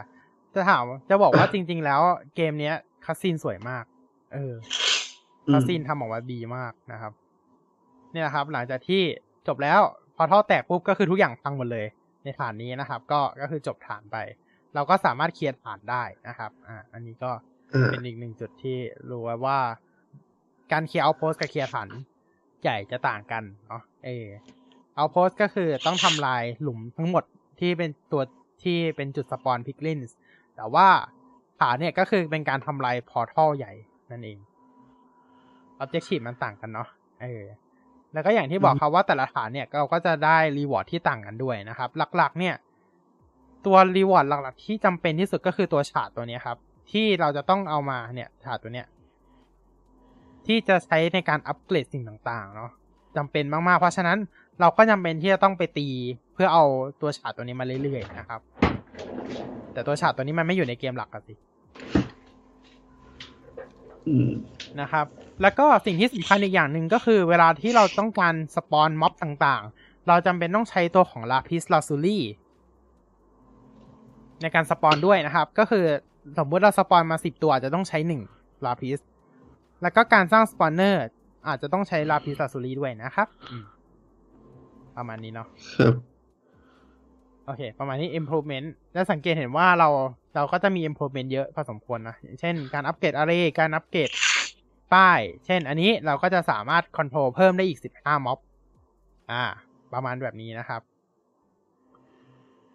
ก็มีอัปเกรดอีกเยอะแยะเลยเนาะ โอเค ประมาณนี้ประมาณนี้แล้วกันสำหรับไหมครับ Legends จะดันเจียนอีกแล้วโอเค มาติกันนิดนึง มาถึงช่วงเวลาตำหนิอ่าระบบเกมพูดไปแล้วจะบอกว่าเรื่องกราฟิกกันดีกว่า เรื่องกราฟิกของเกมนี้จะบอกว่า มันสวยมันสวยนะ ถ้าพูดตรงๆ มันสวยมาก เราอาจจะเห็นเราอาจจะคุ้นชินกับเกม Minecraft หลัก ๆ มาแบบค่อนข้างนานอะเนาะ เลยกราฟิกที่มันอืมอยู่มาแบบนั้นอะมาสักระยะหนึ่งเลยอะซึ่งถามว่ามันไอ้นี่ไหมเออเดี๋ยวนะเราเราเอาเราเอาช็อตสู้ไอ้นี่ดีกว่าเนี่ยจะเห็นว่าแบบเวลาฉากเดินป่าคือแบบ shader มันทำสวยนะเนี่ย shader มันทำสวยมากนะครับอือฮึ shader แต่ละโซนเนี่ยทำสวยมากนะครับ แล้วก็จะบอกว่าด้วยกราฟิกค่ะด้วยกราฟิกประมาณเนี้ยมันออก มันออกมาสวยระดับ ระดับที่เรียกว่าดูดีดูดีกับเกม Minecraft ปกติมากอะเออทำให้อยากอยากให้ Mojang อัปเกรดตัวกราฟิกเนี่ยลง Minecraft ปกติ Minecraft หลักด้วย ไม่รู้ ไม่น่าได้ ไม่น่าได้นะเอาจริงๆไม่น่าได้ แต่ถ้าทำได้จะดีมากเลยนะพอดูกราฟิกดูหญ้าดูอะไรแบบเนี้ยเออมันมันสวยดีอะ มันมัน อาจจะด้วยความที่แบบแสงสีเสียงที่แบบ Minecraft ปกติมัน มันไม่สวยขนาดนี้ด้วยแหละ เออ เราก็เลยต้องใช้พวก shader พวกพวกออ t ติฟายพวกอะไรพวกเนี้ยเนาะ ray tracing มาช่วยนะครับ แต่อันนี้ไม่ต้องเนาะจะบอกว่าที่เล่นเนี่ย ปรับกราฟิก ultra นะ อันนี้คือ ultra นะจะบอกว่ามันไม่กินสเปคขนาดนั้นเลย performance ถือว่าทำออกมาได้ดีมากนะสำหรับเกมยุคนี้นะ จะบอก อ่า เดี๋ยวนะ ขอเช็คก่อนนะว่าอ่า performance มันประมาณเท่าไหร่ คือจะบอกว่า performance ตัว cutscene เนี่ยจะเป็นซีน e มาติกที่อัดไปล่วงหน้านะครับแล้วคัสซีนตัวเกมนี้นะเขาอัดไว้แล้วล่วงหน้า ก็น่าจะเป็นการแบ่งเบาภาระของอ่า ตัวเกมไปได้ระดับหนึ่งเลยล่ะ performance ไปได้ระดับหนึ่งเลย เดี๋ยวนะ เช็ค requirement สิ อ๋อจะบอกว่าตัวเกมใน PC นะครับ มีขนาด 10.71 กิกนะครับ ก็ถือว่าไม่ ไม่ได้ไม่ได้ใช้เยอะมากเนาะไม่ได้ใช้เยอะมาก อ่าเดี๋ยวนะ ในนี้ไม่ได้บอกแฮะเดี๋ยวเนี่ยต้องเข้าไปดูในสตรีมเดี๋ยวนะ เช็คได้ไหมเออ system requirement ของ Minecraft Legends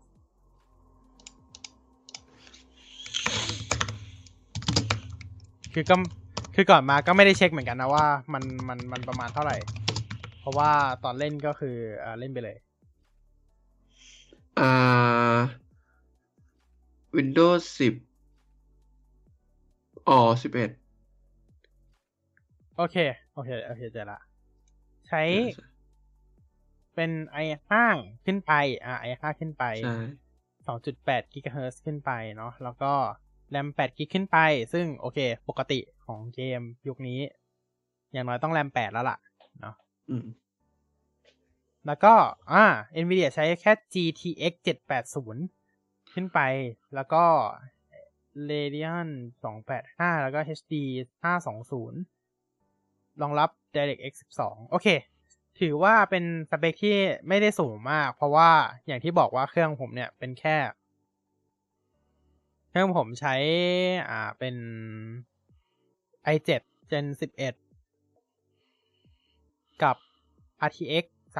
3050 Ti ซึ่งถ้าหากว่าปรับ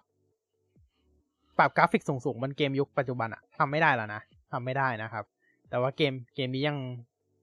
เกมนี้ทำได้นะเพราะว่ากราฟิกมันไม่ได้แบบ มันไม่ได้แบบหนักขนาดนั้นอะเออกราฟิกมันไม่ได้หนักขนาดนั้นเนาะก็ถือว่าโอเคอยู่ แล้วก็ต้องบอกว่าจริง ๆ แล้วตัวซับไตเติลเนี่ย ถือว่าทำออกมาโอเคเนาะเป็นฟอนต์ฟอนต์ที่เราคุ้นเคยกันดีนะครับฟอนต์ที่เราคุ้นเคยกันดี โอเค performance ถือว่าทำออกมาได้ดีเลยเนาะโอเค ต่อไปเรื่องปัญหาที่เจอระหว่างการเล่นนะครับ หลักๆ แล้วเนี่ยปัญหาที่เจอระหว่างการเล่นเนี่ยไม่ค่อยมีอะไรมากเนาะหลักๆก็คือเป็นเรื่องของเกมเพลย์ที่เวลาเราเดินข้ามแบบเนี่ย ถ้าเราเดินตอนกลางคืน มันจะมีศัตรูมาสู้นะครับ มีศัตรูมาโผล่แต่ถ้าเดินตอนกลางวันเวิงวางมาก แทบไม่มีอะไรเลยนะครับ แบบเราเดินผ่านทุ่งหญ้าแบบเนี้ย เราเราเราแค่เดินผ่านทุ่งหญ้าเลยอะเราไม่มีอะไรเลยนอกจากเดินผ่านทุ่งหญ้าเนี่ยอันนี้พูดจริงนะ แล้วแบบบางที่คือแบบมันค่อนข้างไกลเนาะ อย่างที่บอกว่าเขาเลยมีอุปกรณ์ที่เราสร้างเฟสติวัลมาช่วยอุดช่องโหว่ตรงนี้ แต่ต้องบอกว่าการเดินไปครั้งแรกเนี่ย ค่อนข้างไกลพอสมควร แต่อีกอย่างหนึ่งมันคือเสน่ห์ของเกม Open World เนาะให้เราดื่มด่ำไปด้วย แต่ว่าจะบอกว่าด้วยความที่กลางวันและกลางคืนมันค่อนข้างผ่านไปเร็วพอสมควรเลยนะ น่าจะยี่สิบนาทีเหมือนในแมคคาปกตินะครับทำให้เวลาเราเดินไปแต่ละที่เนี่ยอ่าเรียกได้ว่า มันค่อนข้างช้านิดนึงนะอันนี้ความเห็นส่วนตัวนะครับ มันค่อนข้างช้า แล้วก็ทำให้แบบเราไปช่วย สมมติว่าเราวางแผนไว้ไปช่วยหมู่บ้านเนี้ย แต่ว่าเรากำลังเดินทางอยู่อยู่ดีมันก็มืดละ อ่า เราไปช่วยไม่ทันนะครับก็หมู่านี้ก็โดนจับโดนพังไป เราก็ต้องไปกู้ มันกลับขึ้นมาตั้งแต่ต้นนะครับทำให้แบบเออก็ค่อนข้างอันนี้นิดนึงนะว่าเวลามันเดินเร็วไปหรือเปล่านะครับ แต่แถบเวลามีการบอกนะครับ อยู่ในแผนที่ด้วย อันนี้ถือว่าดีระดับหนึ่งเลย แต่จริงๆควรมีบอกตรงไอ้นี่นะบนหน้าจอด้วยนะครับ ให้เรารู้ด้วย อย่างที่บอกว่ามันก็ควรจะมาคู่กับมินิแมปนั่นแหละ นี่อย่างที่บอกว่าแบบเนี่ยมันเดินเหมือนไมคราฟเลย ไม่มีอะไรเลยเห็นไหมมันไม่มีอะไรระหว่างทางเลยครับตอนกลางวันมันไม่มีอะไรเลย เออ ซึ่งซึ่งต้องบอกไม่มีอะไรเลยจริงๆมันมันโล่งอะมันโล่งเลยอะอ่าฮะมันนั่นมันโล่งใช่นานๆทีจะเจอม็อบทีหนึ่งเนี่ยมันโล่งอะเห็นปะ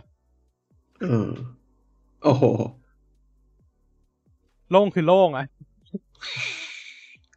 คือคือเหมือนใบคือเหมือนช้างที่เพิ่งโหลดมาใหม่ แล้วก็ยังไม่ได้ก่อสร้างอะไร ใช่เหมือนประมาณนั้นเลยคือแบบอ่าแต่ข้อดีคือมันเวลามันเดินผ่านอันนี้ครับมันเดินง่าย มันเดินง่ายไงอ่าอ่า ระบบคล้ายๆ ระบบการเดินคล้ายๆแม่ครับดันเจียนครับ อืม ถือว่าทำออกมาได้ดีนะระบบการเดิน แต่ว่ากล้องกล้องกล้องก็โอเค การควบคุมกล้องก็โอเค โอเค เวลาเข้าเนี่ย มันจะมีการบอกด้วยนะว่า อ่า difficulty เท่าไหร่ความยากเท่าไหร่เนาะในตรงนี้ได้ เห็นเนาะว่ามีพิกลิน แต่ว่าถ้าเป็นตอนกลางคืนเนี่ย อันนี้ถือว่าทำออกมาได้ดี เพราะว่าจะมีการดักซุ่มโจมตีเราตอนกลางคืน เพราะว่าพอตอนกลางคืนใช่ไหมพิกลินมันจะออกออกเดินลาดตระเวนออกออกออกสำรวจอะไรพวกเนี้ย เนี่ยมีการเตือนนะครับว่าพิกลินกำลังจะบุกแล้ว อ่า อะไรแบบนี้นะครับ เนี่ยระหว่างระหว่างที่เดินทางไปนะครับ เราก็โอเคไม่จะมีเชสอยู่ระหว่างทางนะครับ เป็นเชสที่ อเลเนี่ยจะช่วยกันรวบรวมไว้อะอย่างแบบเนี้ยครับ เห็นไหมครับว่าตอนกลางคืนจะมีการแบบบุกรอบโจมตีเราระหว่างทางด้วย เพราะฉะนั้นก็ระวังนิดนึง แล้วก็ที่อีกอย่างหนึงที่ค่อนข้างน่ารำคาญก็คือไอ้พวกพืชพิษอะอ่าอ่าอันนี้ก็คือการบุกรอบโจมตีระหว่างทางของเรา เนี่ยจะมีพิกลินคอยรอบรอบโจมตีเราตอนกลางคืนนะครับ ถือว่าทำออกมาได้ดีเลยระบบกลางคืน แล้วก็การเดินผ่านพวกทุ่งหญ้าพวกเนี้ย จะเป็นการ ช่วยบูสต์เดินผ่านข้าวเดินผ่านอะไรพวกนี้นะครับ แต่ว่าการเดินผ่านพวกพืชหนามเนี่ย จะจะโดนจะทำให้เราโดน damage อันนี้ไออย่างนี้ก็คือวิลเลจเนี่ยจะมีการแจ้งเตือนตลอดนะครับว่าวิลเลจเนี่ย อ่า ถูกโจมตีเรียบร้อยแล้วนะครับ โดนโดนจับกันหมดแล้วเนาะอะไรพวกนี้ ประมาณนี้นะครับ ก็โอเค อันนี้เป็นเรื่องบ่นนิดนึงหลังจากการเล่นเกมเนาะก็คือนอกจากเรื่อง minimap แล้วเนี่ยก็คือเรื่องอ่าระยะระหว่างทางที่มันค่อนข้างโล่ง โล่งเกินไป แล้วก็การเดินทางที่บางทีมันเรียกได้ว่าค่อนข้างไกลระดับหนึ่งเลย แล้วก็ด้วยความที่มันไม่มีมินิแมปมันทำให้เราหลงค่อนข้างง่ายด้วยนะครับอ่าประมาณนี้แล้วกัน ถ้าต้องให้คะแนนรีวิวสำหรับเกมนี้นะครับ ก็ให้ไปที่เจ็ดเต็มสิบประมาณนี้ เป็นเกมที่เล่นสนุกดี แต่ว่าคือมันก็ไม่ได้เชิงเพลินขนาดนั้นนะ แต่ว่าระบบมันไม่ได้ลึกมาก ระบบมันทำให้เราสามารถเข้าใจได้ง่ายนะครับอืมถามว่าคุ้มค่ากับการซื้อไหม ถ้ามีเกมพาสก็ไม่คุ้มค่าอยู่แล้วล่ะอ่าอืมใช่เพราะว่ามันเล่นได้เลย ใช่ แต่ว่าถ้าถามว่าซื้อราคาเต็มเนี่ยมันคุ้มค่าไหมต้องบอกว่า ส่วนตัวนะ มองว่ามันไม่ค่อยคุ้มขนาดนั้น อืม ส่วนตัวมองว่ามันไม่ค่อยคุ้มขนาดนั้นนะสำหรับการซื้อเกมนี้มาเล่น แต่ว่าถ้าเกิดจะซื้อ ซื้อเกมในช่วงลดราคามาเล่นเนี่ย อาจอาจจะดีกว่า แต่ว่าไม่สนับสนุนให้โหลดเถื่อนนะครับสำหรับเกมนี้เนี่ย ทุกเกมไม่ไม่แนะนำให้โหลดเถื่อนไม่สนับสนุนเลยนะครับ ก็จริงๆก็อยากให้ซื้อแท้กันเป็นหลักเนาะโอเค จริง ๆ ระบบการสร้างเนี่ยก็ถือว่าทำส่วนส่วนใหญ่ทำออกมาได้ดีนะทั้งระบบต่อสู้การสร้างเนี่ย แต่เพียงแต่ว่าใครที่หวังจะมาเล่นเกมแบบสายแบบวางแผนโจมตีจริงๆเนี่ย อ่า อันนี้ไม่เหมาะเนาะอันนี้เป็นเกมที่เขาออกแบบมาให้ค่อนข้างเล่นได้กับกลุ่มผู้เล่นทั่วไปด้วยนะครับ ออกจะสไตล์นิดๆอ่าช่วนิดๆนะครับ อืมผู้เล่นทั่วไปก็เล่นได้ แต่ถ้าถามว่าส่วนตัวไม่ได้เป็นคนเล่นเกมแนวนี้อยู่แล้วเนี่ยเออแล้วมาเล่นเกมแนวเนี้ยถือว่าเป็นจุดเริ่มต้นที่ดีในการเริ่มเล่นเกมแนวนี้เลยนะเออเป็นจุดเริ่มต้นที่ดี เพราะว่าเกมไม่ได้ยากจนเกินไปแต่ว่าอาจจะมีหัวร้อนบ้าง ถ้าแบบ เพราะว่ามันเป็น Open World ใช่ไหมการที่เราสคิปสเต็ปไปอะ มันทำให้บางทีเราอาจจะหัวร้อนบ้างนะครับ อย่างอย่างแรก ๆที่ถ้าเกิดไปดูเนาะที่ผมเล่นเนี่ยก็จะบางทีก็คือ จะสังเกตเห็นว่าบางช่วงจังหวะเนี่ย อ่าเราเรียกว่าไงดี เรายังไม่รู้ระบบเกมลึกขนาดนั้นเรายังวางไม่ไม่เก่งหรืออะไรแบบเนี้ย มันทำให้เราเล่นค่อนข้างยากเลยทีเดียว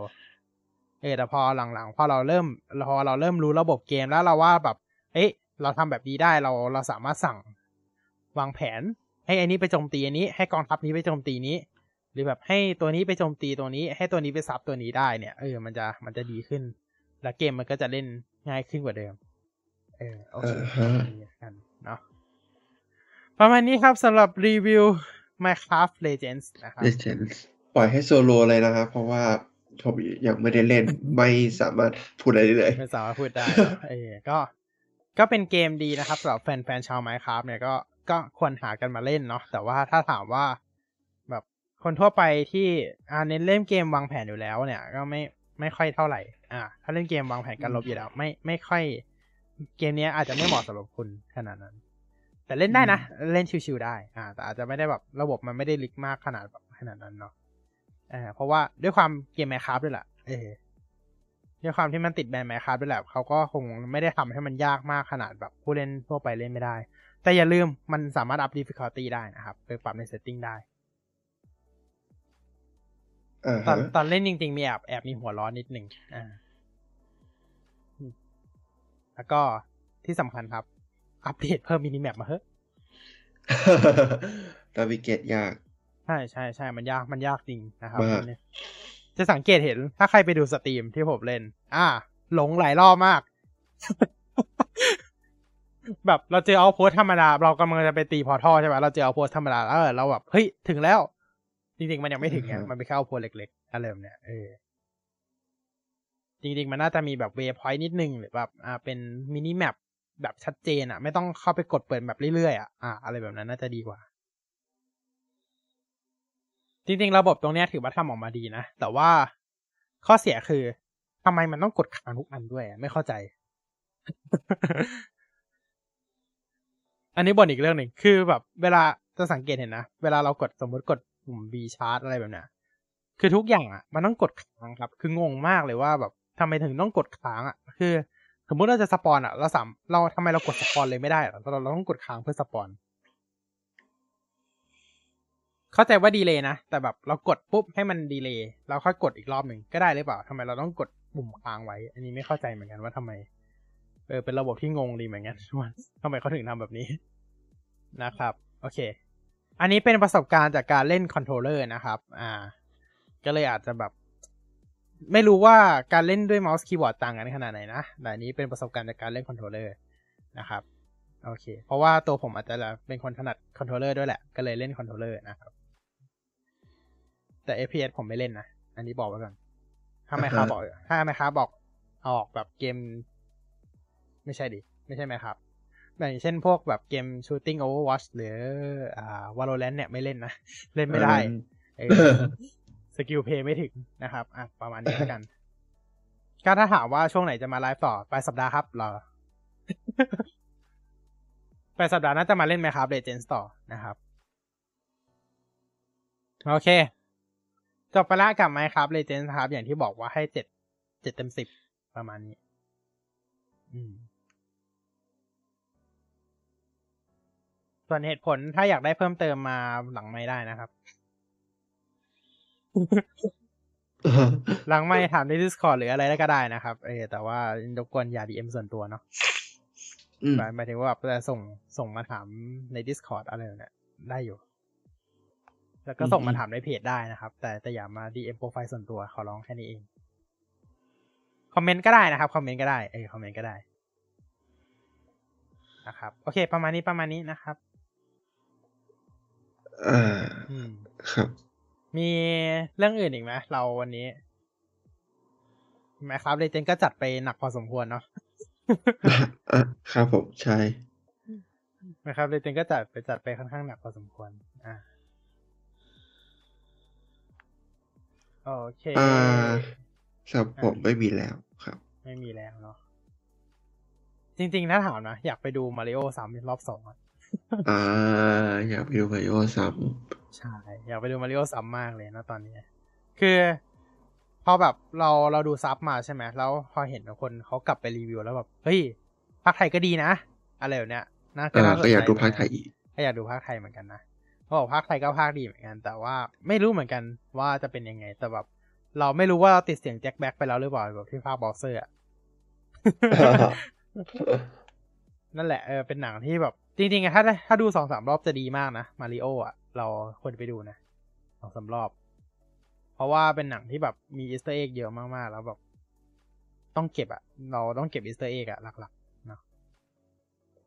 อ่าฮะโอเค ต่อไป HBO Max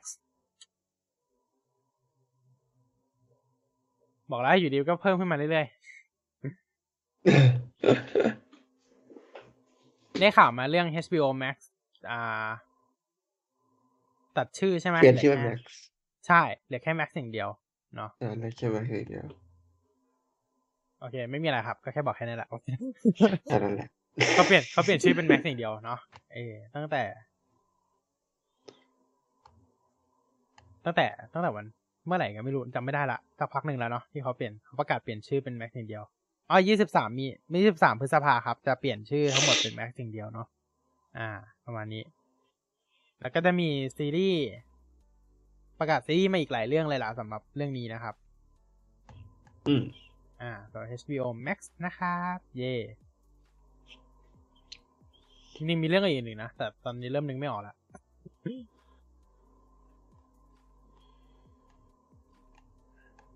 มีมีอีกไหมอ่าน่าจะไม่มีข่าวอะไรเพิ่มเติมแล้วเนาะถ้าเกี่ยวข้องกับประเทศเราอืม ถ้าใช้ได้ ไม่มีแล้ว อืม ใช่ใช่ใช่เพราะว่าคิดจะจริงๆจะบอกว่า เออ ตอนเนี้ยถ้าถามเงียบๆนะ ตัวส่วนของ Google Wallet อะอะเขาไม่อัปเดตอะไรเลยอะเนอะตอนเนี้ย เช่นเดียวกับ Apple Pay ครับไม่อัปเดตเลยก็คือไม่อัปเดต เหมือนเดิม คือคือหลังจากเปิดให้ True Money ได้ใช้งานแล้ว เมื่อช่วงประมาณ อ่า มีนา ที่ผ่านมา ก็ไม่มีอัปเดตอีกเลย แต่จริง ๆ นะ บัตรที่อยากให้ใช้ได้รายต่อไป พวกบัตรพรีเพด travel card ต่างๆ บัตรท่องเที่ยวต่างๆ อยากให้ใช้ได้ไหม พวกบัตรแลกเหรียญเงิน อืม ไม่รู้นะ ส่วนตัวอยากให้ใช้ได้เร็วกว่าบัตรเครดิตด้วยซ้ำเพราะว่าหนึ่งเลยครับ บัตรพวกนี้อะเราเอาไปใช้ที่ต่างประเทศได้ด้วยเนาะเราก็สามารถแบบ เพราะว่าต่างประเทศอะเราส่วนหลายประเทศเขารองรับ Google Pay แล้ว เนาะแล้วก็แบบใช้งานได้เยอะมากๆแล้ว อย่างในอเมริกาหรือแบบในยุโรปเองหลายที่ก็รองรับ Google Pay ละ ซึ่งการเอาอันเนี้ยไปแตะน่าจะโอเคเลยนะ น่าจะดี การเอาบัตรการมีบัตรพวก Travel Card หรือพวก Planet Card หรืออะไรพวกเนี้ยไปแตะ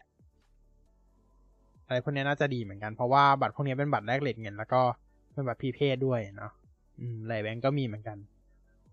ซึ่งจริงอืมๆอยากผลัดดันบัตรพรีเพดมากเลยนะในไทย แต่แบบ อ่า แบงค์เขาไม่ค่อยจะอันนี้เท่าไหร่เนาะ เพราะว่าตอน Samsung Pay จริง ๆ ระบบ Samsung Pay รองรับทั้ง Prepaid ทั้งเครดิตนะ แต่ว่าในไทยใช้ได้แต่เครดิต Prepaid ก็มีเจ้าเดียวตอนนั้นก็คือ ASM Pay เหมือนกันเลย เหมือนตอนนี้เลย Google Pay ก็มีแค่ True Money Wallet เหมือนกัน อ่าฮะ ใช่คือถ้าถามว่าใคร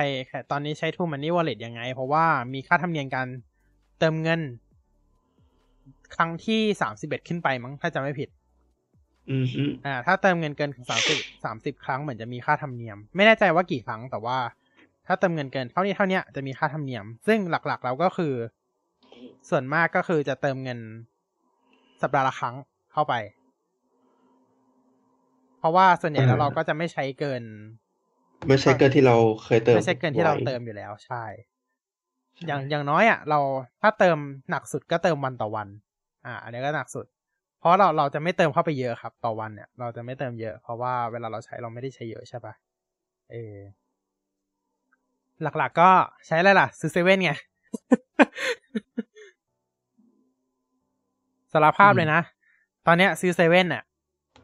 ใช่ครับ ผมใช้ Google Pay ตลอดเลยอืมฮึ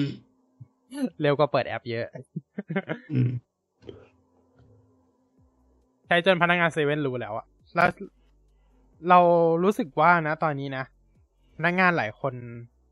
แล้วก็ร้านค้าหลายร้านอะเริ่มรู้แล้วว่า เอ้ย เราใช้ Google Pay ได้ เรามี Google Pay เนาะเออแล้วแบบเรารู้แล้วว่าแบบ เอ้ยไอคนคนที่เอาโทรศัพท์มาแตะเอ้ยมันก็คือ Google Pay แล้วเอามันคือการเอาบัตรเครดิตมาแตะนี่แหละ แล้วก็แนะนำสำหรับคนใช้ Google Pay นะครับว่าอย่าไปบอกเขาเลยว่า พี่ครับจ่ายด้วย Google Pay ใช่อ่าให้บอกว่าแต่บัตรเครดิต แต่บัตรเครดิตเป็นวิธีที่ดีที่สุด มันคือสิ่งที่เรารณรงค์กันมาตั้งแต่ใช้งาน Samsung Pay แล้ว อืม แต่ตอนนั้นคนยังไม่เข้าใจเนาะทุกคนก็จะบอกว่าจ่ายด้วย Samsung Pay จ่ายด้วย Samsung Pay ซึ่งติดป้ายอยู่หน้าร้านอะว่ารองรับ Samsung Pay แต่พนักงานไม่รู้เรื่อง พนักงานคือคือถามว่าพนักงานเขาอาจจะ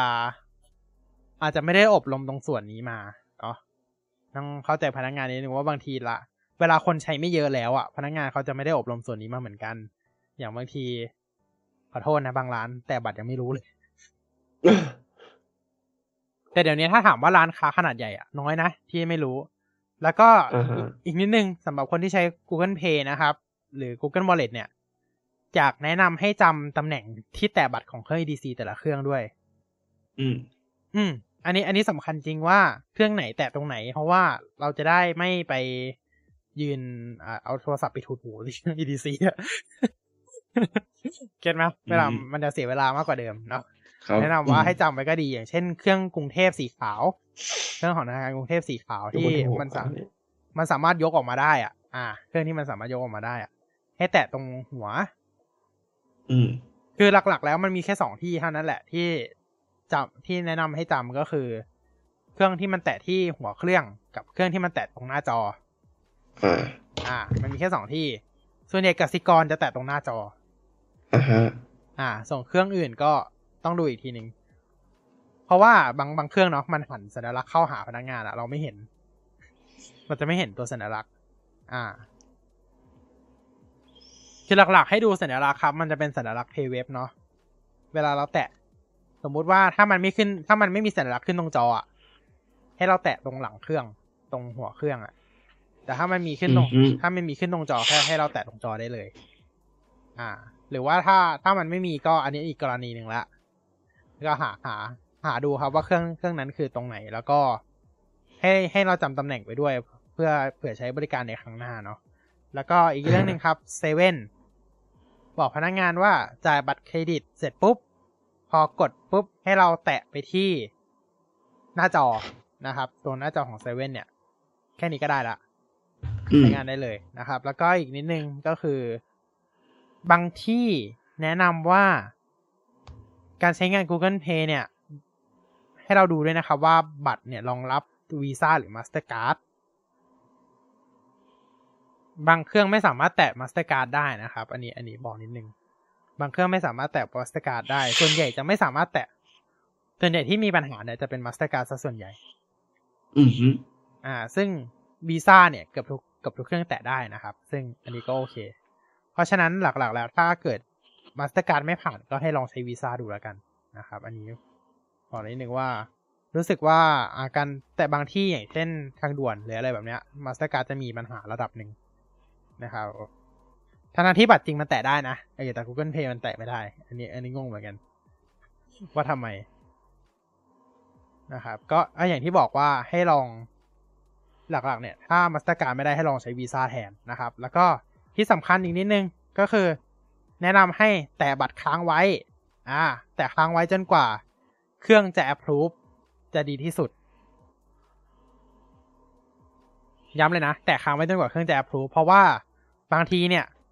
ไอ้ Google Pay เราอะมันติ๊กถูกแล้วใช่ปะแต่บางทีเครื่องอ่าฮะมัน มันยังไม่ approve เลยอะเราไปดึงมันออกแล้วเรียบร้อย อ่าข้อมูลขาดอืม จบ หรือแบบบางทีเขาต้องการยืนยันสองรอบใช่ไหมเขาแตะรอบหนึ่งแล้วมันดูดข้อมูลแล้วมันเอาแล้วมันยืนยันอีกรอบหนึ่งอะไรแบบเนี้ยบางทีบางเครื่องใช้ระบบแตะสองรอบก็ลองดูแล้วกันนะครับ ก็แนะนำว่าจริงๆเราแตะค้างไว้เลยจะดีที่สุดเนาะ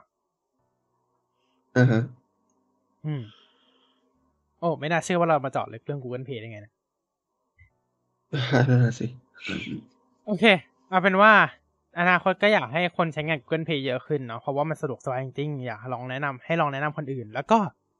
ให้ไปปิดเวลาที่เราให้ไปปิด option ที่อ่าสามารถใช้งาน Google Pay บนหน้าจอไหนก็ได้เนี่ย เป็นเฉพาะเวลาที่เราเปิดแอป Google Pay เท่านั้นเพื่อความปลอดภัยของบัตรเครดิตเราด้วยนะครับอ่าครับอืมเพราะว่าบางคนตั้งไว้แบบว่าให้เราสามารถใช้งานจากหน้าจอไหนก็ได้เพียงแค่เราปลดล็อกเครื่อง ที่เราอยู่หน้า home ก็แตะจ่ายได้ อันเนี้ย ค่อนข้างอันตรายนิดนึงถูกไหมเพราะว่าไม่งั้นแบบเราเล่นโทรศัพท์อยู่ มันก็มีใครเอาเครื่อง EDC มาแปะหลังเครื่องเราก็ได้สิ อืม อืม ซึ่งอันตรายนิดนึงนะ อ่า อันนี้ อันนี้บอกนิดนึงว่ามันค่อนข้างอันตรายอยู่ เพราะฉะนั้นไปปิดซะ แล้วก็เวลาเราจ่ายเงินก็ให้เราเสียเวลากดเข้าแอป Wallet นิดนึง ซึ่งมันไม่นานหรอก เพราะแอปมันก็ค่อนข้างโหลดเร็วพอสมควรนะครับ แอป Google อะ มันโหลดเร็วอยู่แล้วอะ นะโอเค หลักๆก็คืออย่างที่บอกจำตำแหน่งจำตำแหน่งที่แตะ แล้วก็แตะค้างไว้จนกว่าจะ approve นะครับ แล้วก็ถ้าถ้าถ้ามาสเตอร์ไม่ผ่านก็ใช้วีซ่านะครับ หลักๆประมาณนี้เนาะโอเคสำหรับ Google Pay นะครับ บอกเลยนะ ระบบเนี้ยดีกว่า QR QR payment อีกแต่ก็นั่นแหละ QR มัน payment มันเร็วกว่า มันเออมันเร็วกว่า PR payment เราชอบเราชอบมากกว่าด้วยเออต้องยอมรับจริงๆว่าเออมันดีจริงมันดีจริง โอเคข่าวสุดท้ายครับของวันนี้ครับ ก็คือเรื่องของ อ่า เรียกเขาเอ้ยไม่เอา เก็บไว้ข้างหน้าดีกว่า โอเค โอเค จริงๆ พูดไปก่อนเลยก็ได้นะ เดี๋ยวไม่ทัน ตัวของงาน Nintendo Live นะครับ ในปีนี้เนี่ย จัดขึ้นที่ Seattle นะครับ Nintendo Live 2022 ซึ่งไม่รู้ว่าในงานนั้นน่ะจะมี Nintendo Direct หรืออะไรด้วยหรือเปล่า แต่ว่าทาง Nintendo ประกาศออกมาแล้วนะครับ ว่าจะมีจัดตัวของ Nintendo Live 2022 ที่ Seattle นะครับ ก่อนหน้านี้สองครั้งจัดที่ญี่ปุ่นเนาะ อ่าเพราะฉะนั้นก็จะเป็นภาษาญี่ปุ่นล้วนนะครับ แล้วก็ล่าสุดนะครับ เกม Final Fantasy อ่า Security Breach ลง Nintendo Switch เป็นที่เรียบร้อยแล้วนะครับ สำหรับคนที่ต่อเล่น FNAF แบบ FNAF ภาคล่าสุดแบบพกพานะครับ เรื่องกราฟิกไม่รู้นะครับ แต่ว่ารออีกสักพักหนึ่งจะมี DLC รุนออกมาแล้วนะครับ รอติดตามได้เลยนะครับสำหรับ FNAF ภาค Security Beach นะครับ แล้วก็สามารถใช้ตั๋วได้ด้วยนะ เอ๊ะ ใช่หรือเปล่า ตั๋วใช้ได้ไหม อันนี้ไม่แน่ใจเหมือนกัน ว่าตั๋วใช้ได้หรือเปล่า ตั๋วไม่น่าใช้ได้นะขออภัยขออภัยตั๋วไม่น่าใช้ได้ถ้าสำหรับใครที่งงตั๋วก็คือ สำหรับสมาชิก Nintendo Switch Online เวลาเราจะซื้อเกม Triple A ของทาง Nintendo หรือแบบค่ายอื่นที่รองรับตั๋วนะครับ ก็สามารถซื้อตั๋วเนี่ย ใบซื้อตั๋วหนึ่งครั้งจะได้สองเกมนะครับ ก็คือจะจริง ๆ ก็คือจะได้ส่วนลดเกมในราคาถูกกว่านั่นเองอ่าก็จริงๆตั๋วมันเก็บได้นะครับ สมมติว่าเราจะซื้ออย่างเซลดาที่จะออกใน20เดือนหน้าละใช่ไหม เราก็สามารถซื้อตั๋วเสร็จปุ๊บก็เก็บตั๋วไว้ได้นะครับ แล้วก็เอาไปซื้ออีกเกมหนึ่งนะครับ อืม อันนี้ก็ถือว่าดีเหมือนกัน แต่ว่าแนะนำนิดนึงสำหรับคนที่ใช้ตั๋วนะ โซนญี่ปุ่นถูกสุดนะครับ อ่า อันนี้ อันนี้ อันนี้ทริค ทริคช่องทางธรรมชาติอ่าฮะตัวญี่ปุ่นถูกสุดได้ราคาสองพันห้าร้อยห้าสิบสองบาท ต่อสองเกมนะครับ ก็คือ ถ้าสมมุติ เอาจริงนะ ใครจะซื้อ Zelda Tears of the Kingdom แนะนำให้ซื้อตั๋ว เพราะว่าคุ้มกว่านะ เพราะเกมเกมมันราคาเจ็ดสิบดอลก็คือประมาณสองพันกว่าบาท ใช่ปะแปลถูกไหมสองพันกว่าบาทประมาณนั้นนะครับ เพราะฉะนั้นเนี่ย คุณไปซื้อตั๋วที่ญี่ปุ่นในราคาสองพันห้าร้อยห้าสิบสองบาทเนี่ยเท่ากับว่าคุณจะซื้ออีกเกมหนึ่งในราคาห้าร้อยบาทเลยนะทั้งนั้นที่เป็นเกมราคาพันแปด ถูกไหมเออ ถูกนะ จริงๆ มันจะตกเหลือเกมละพันสองอะ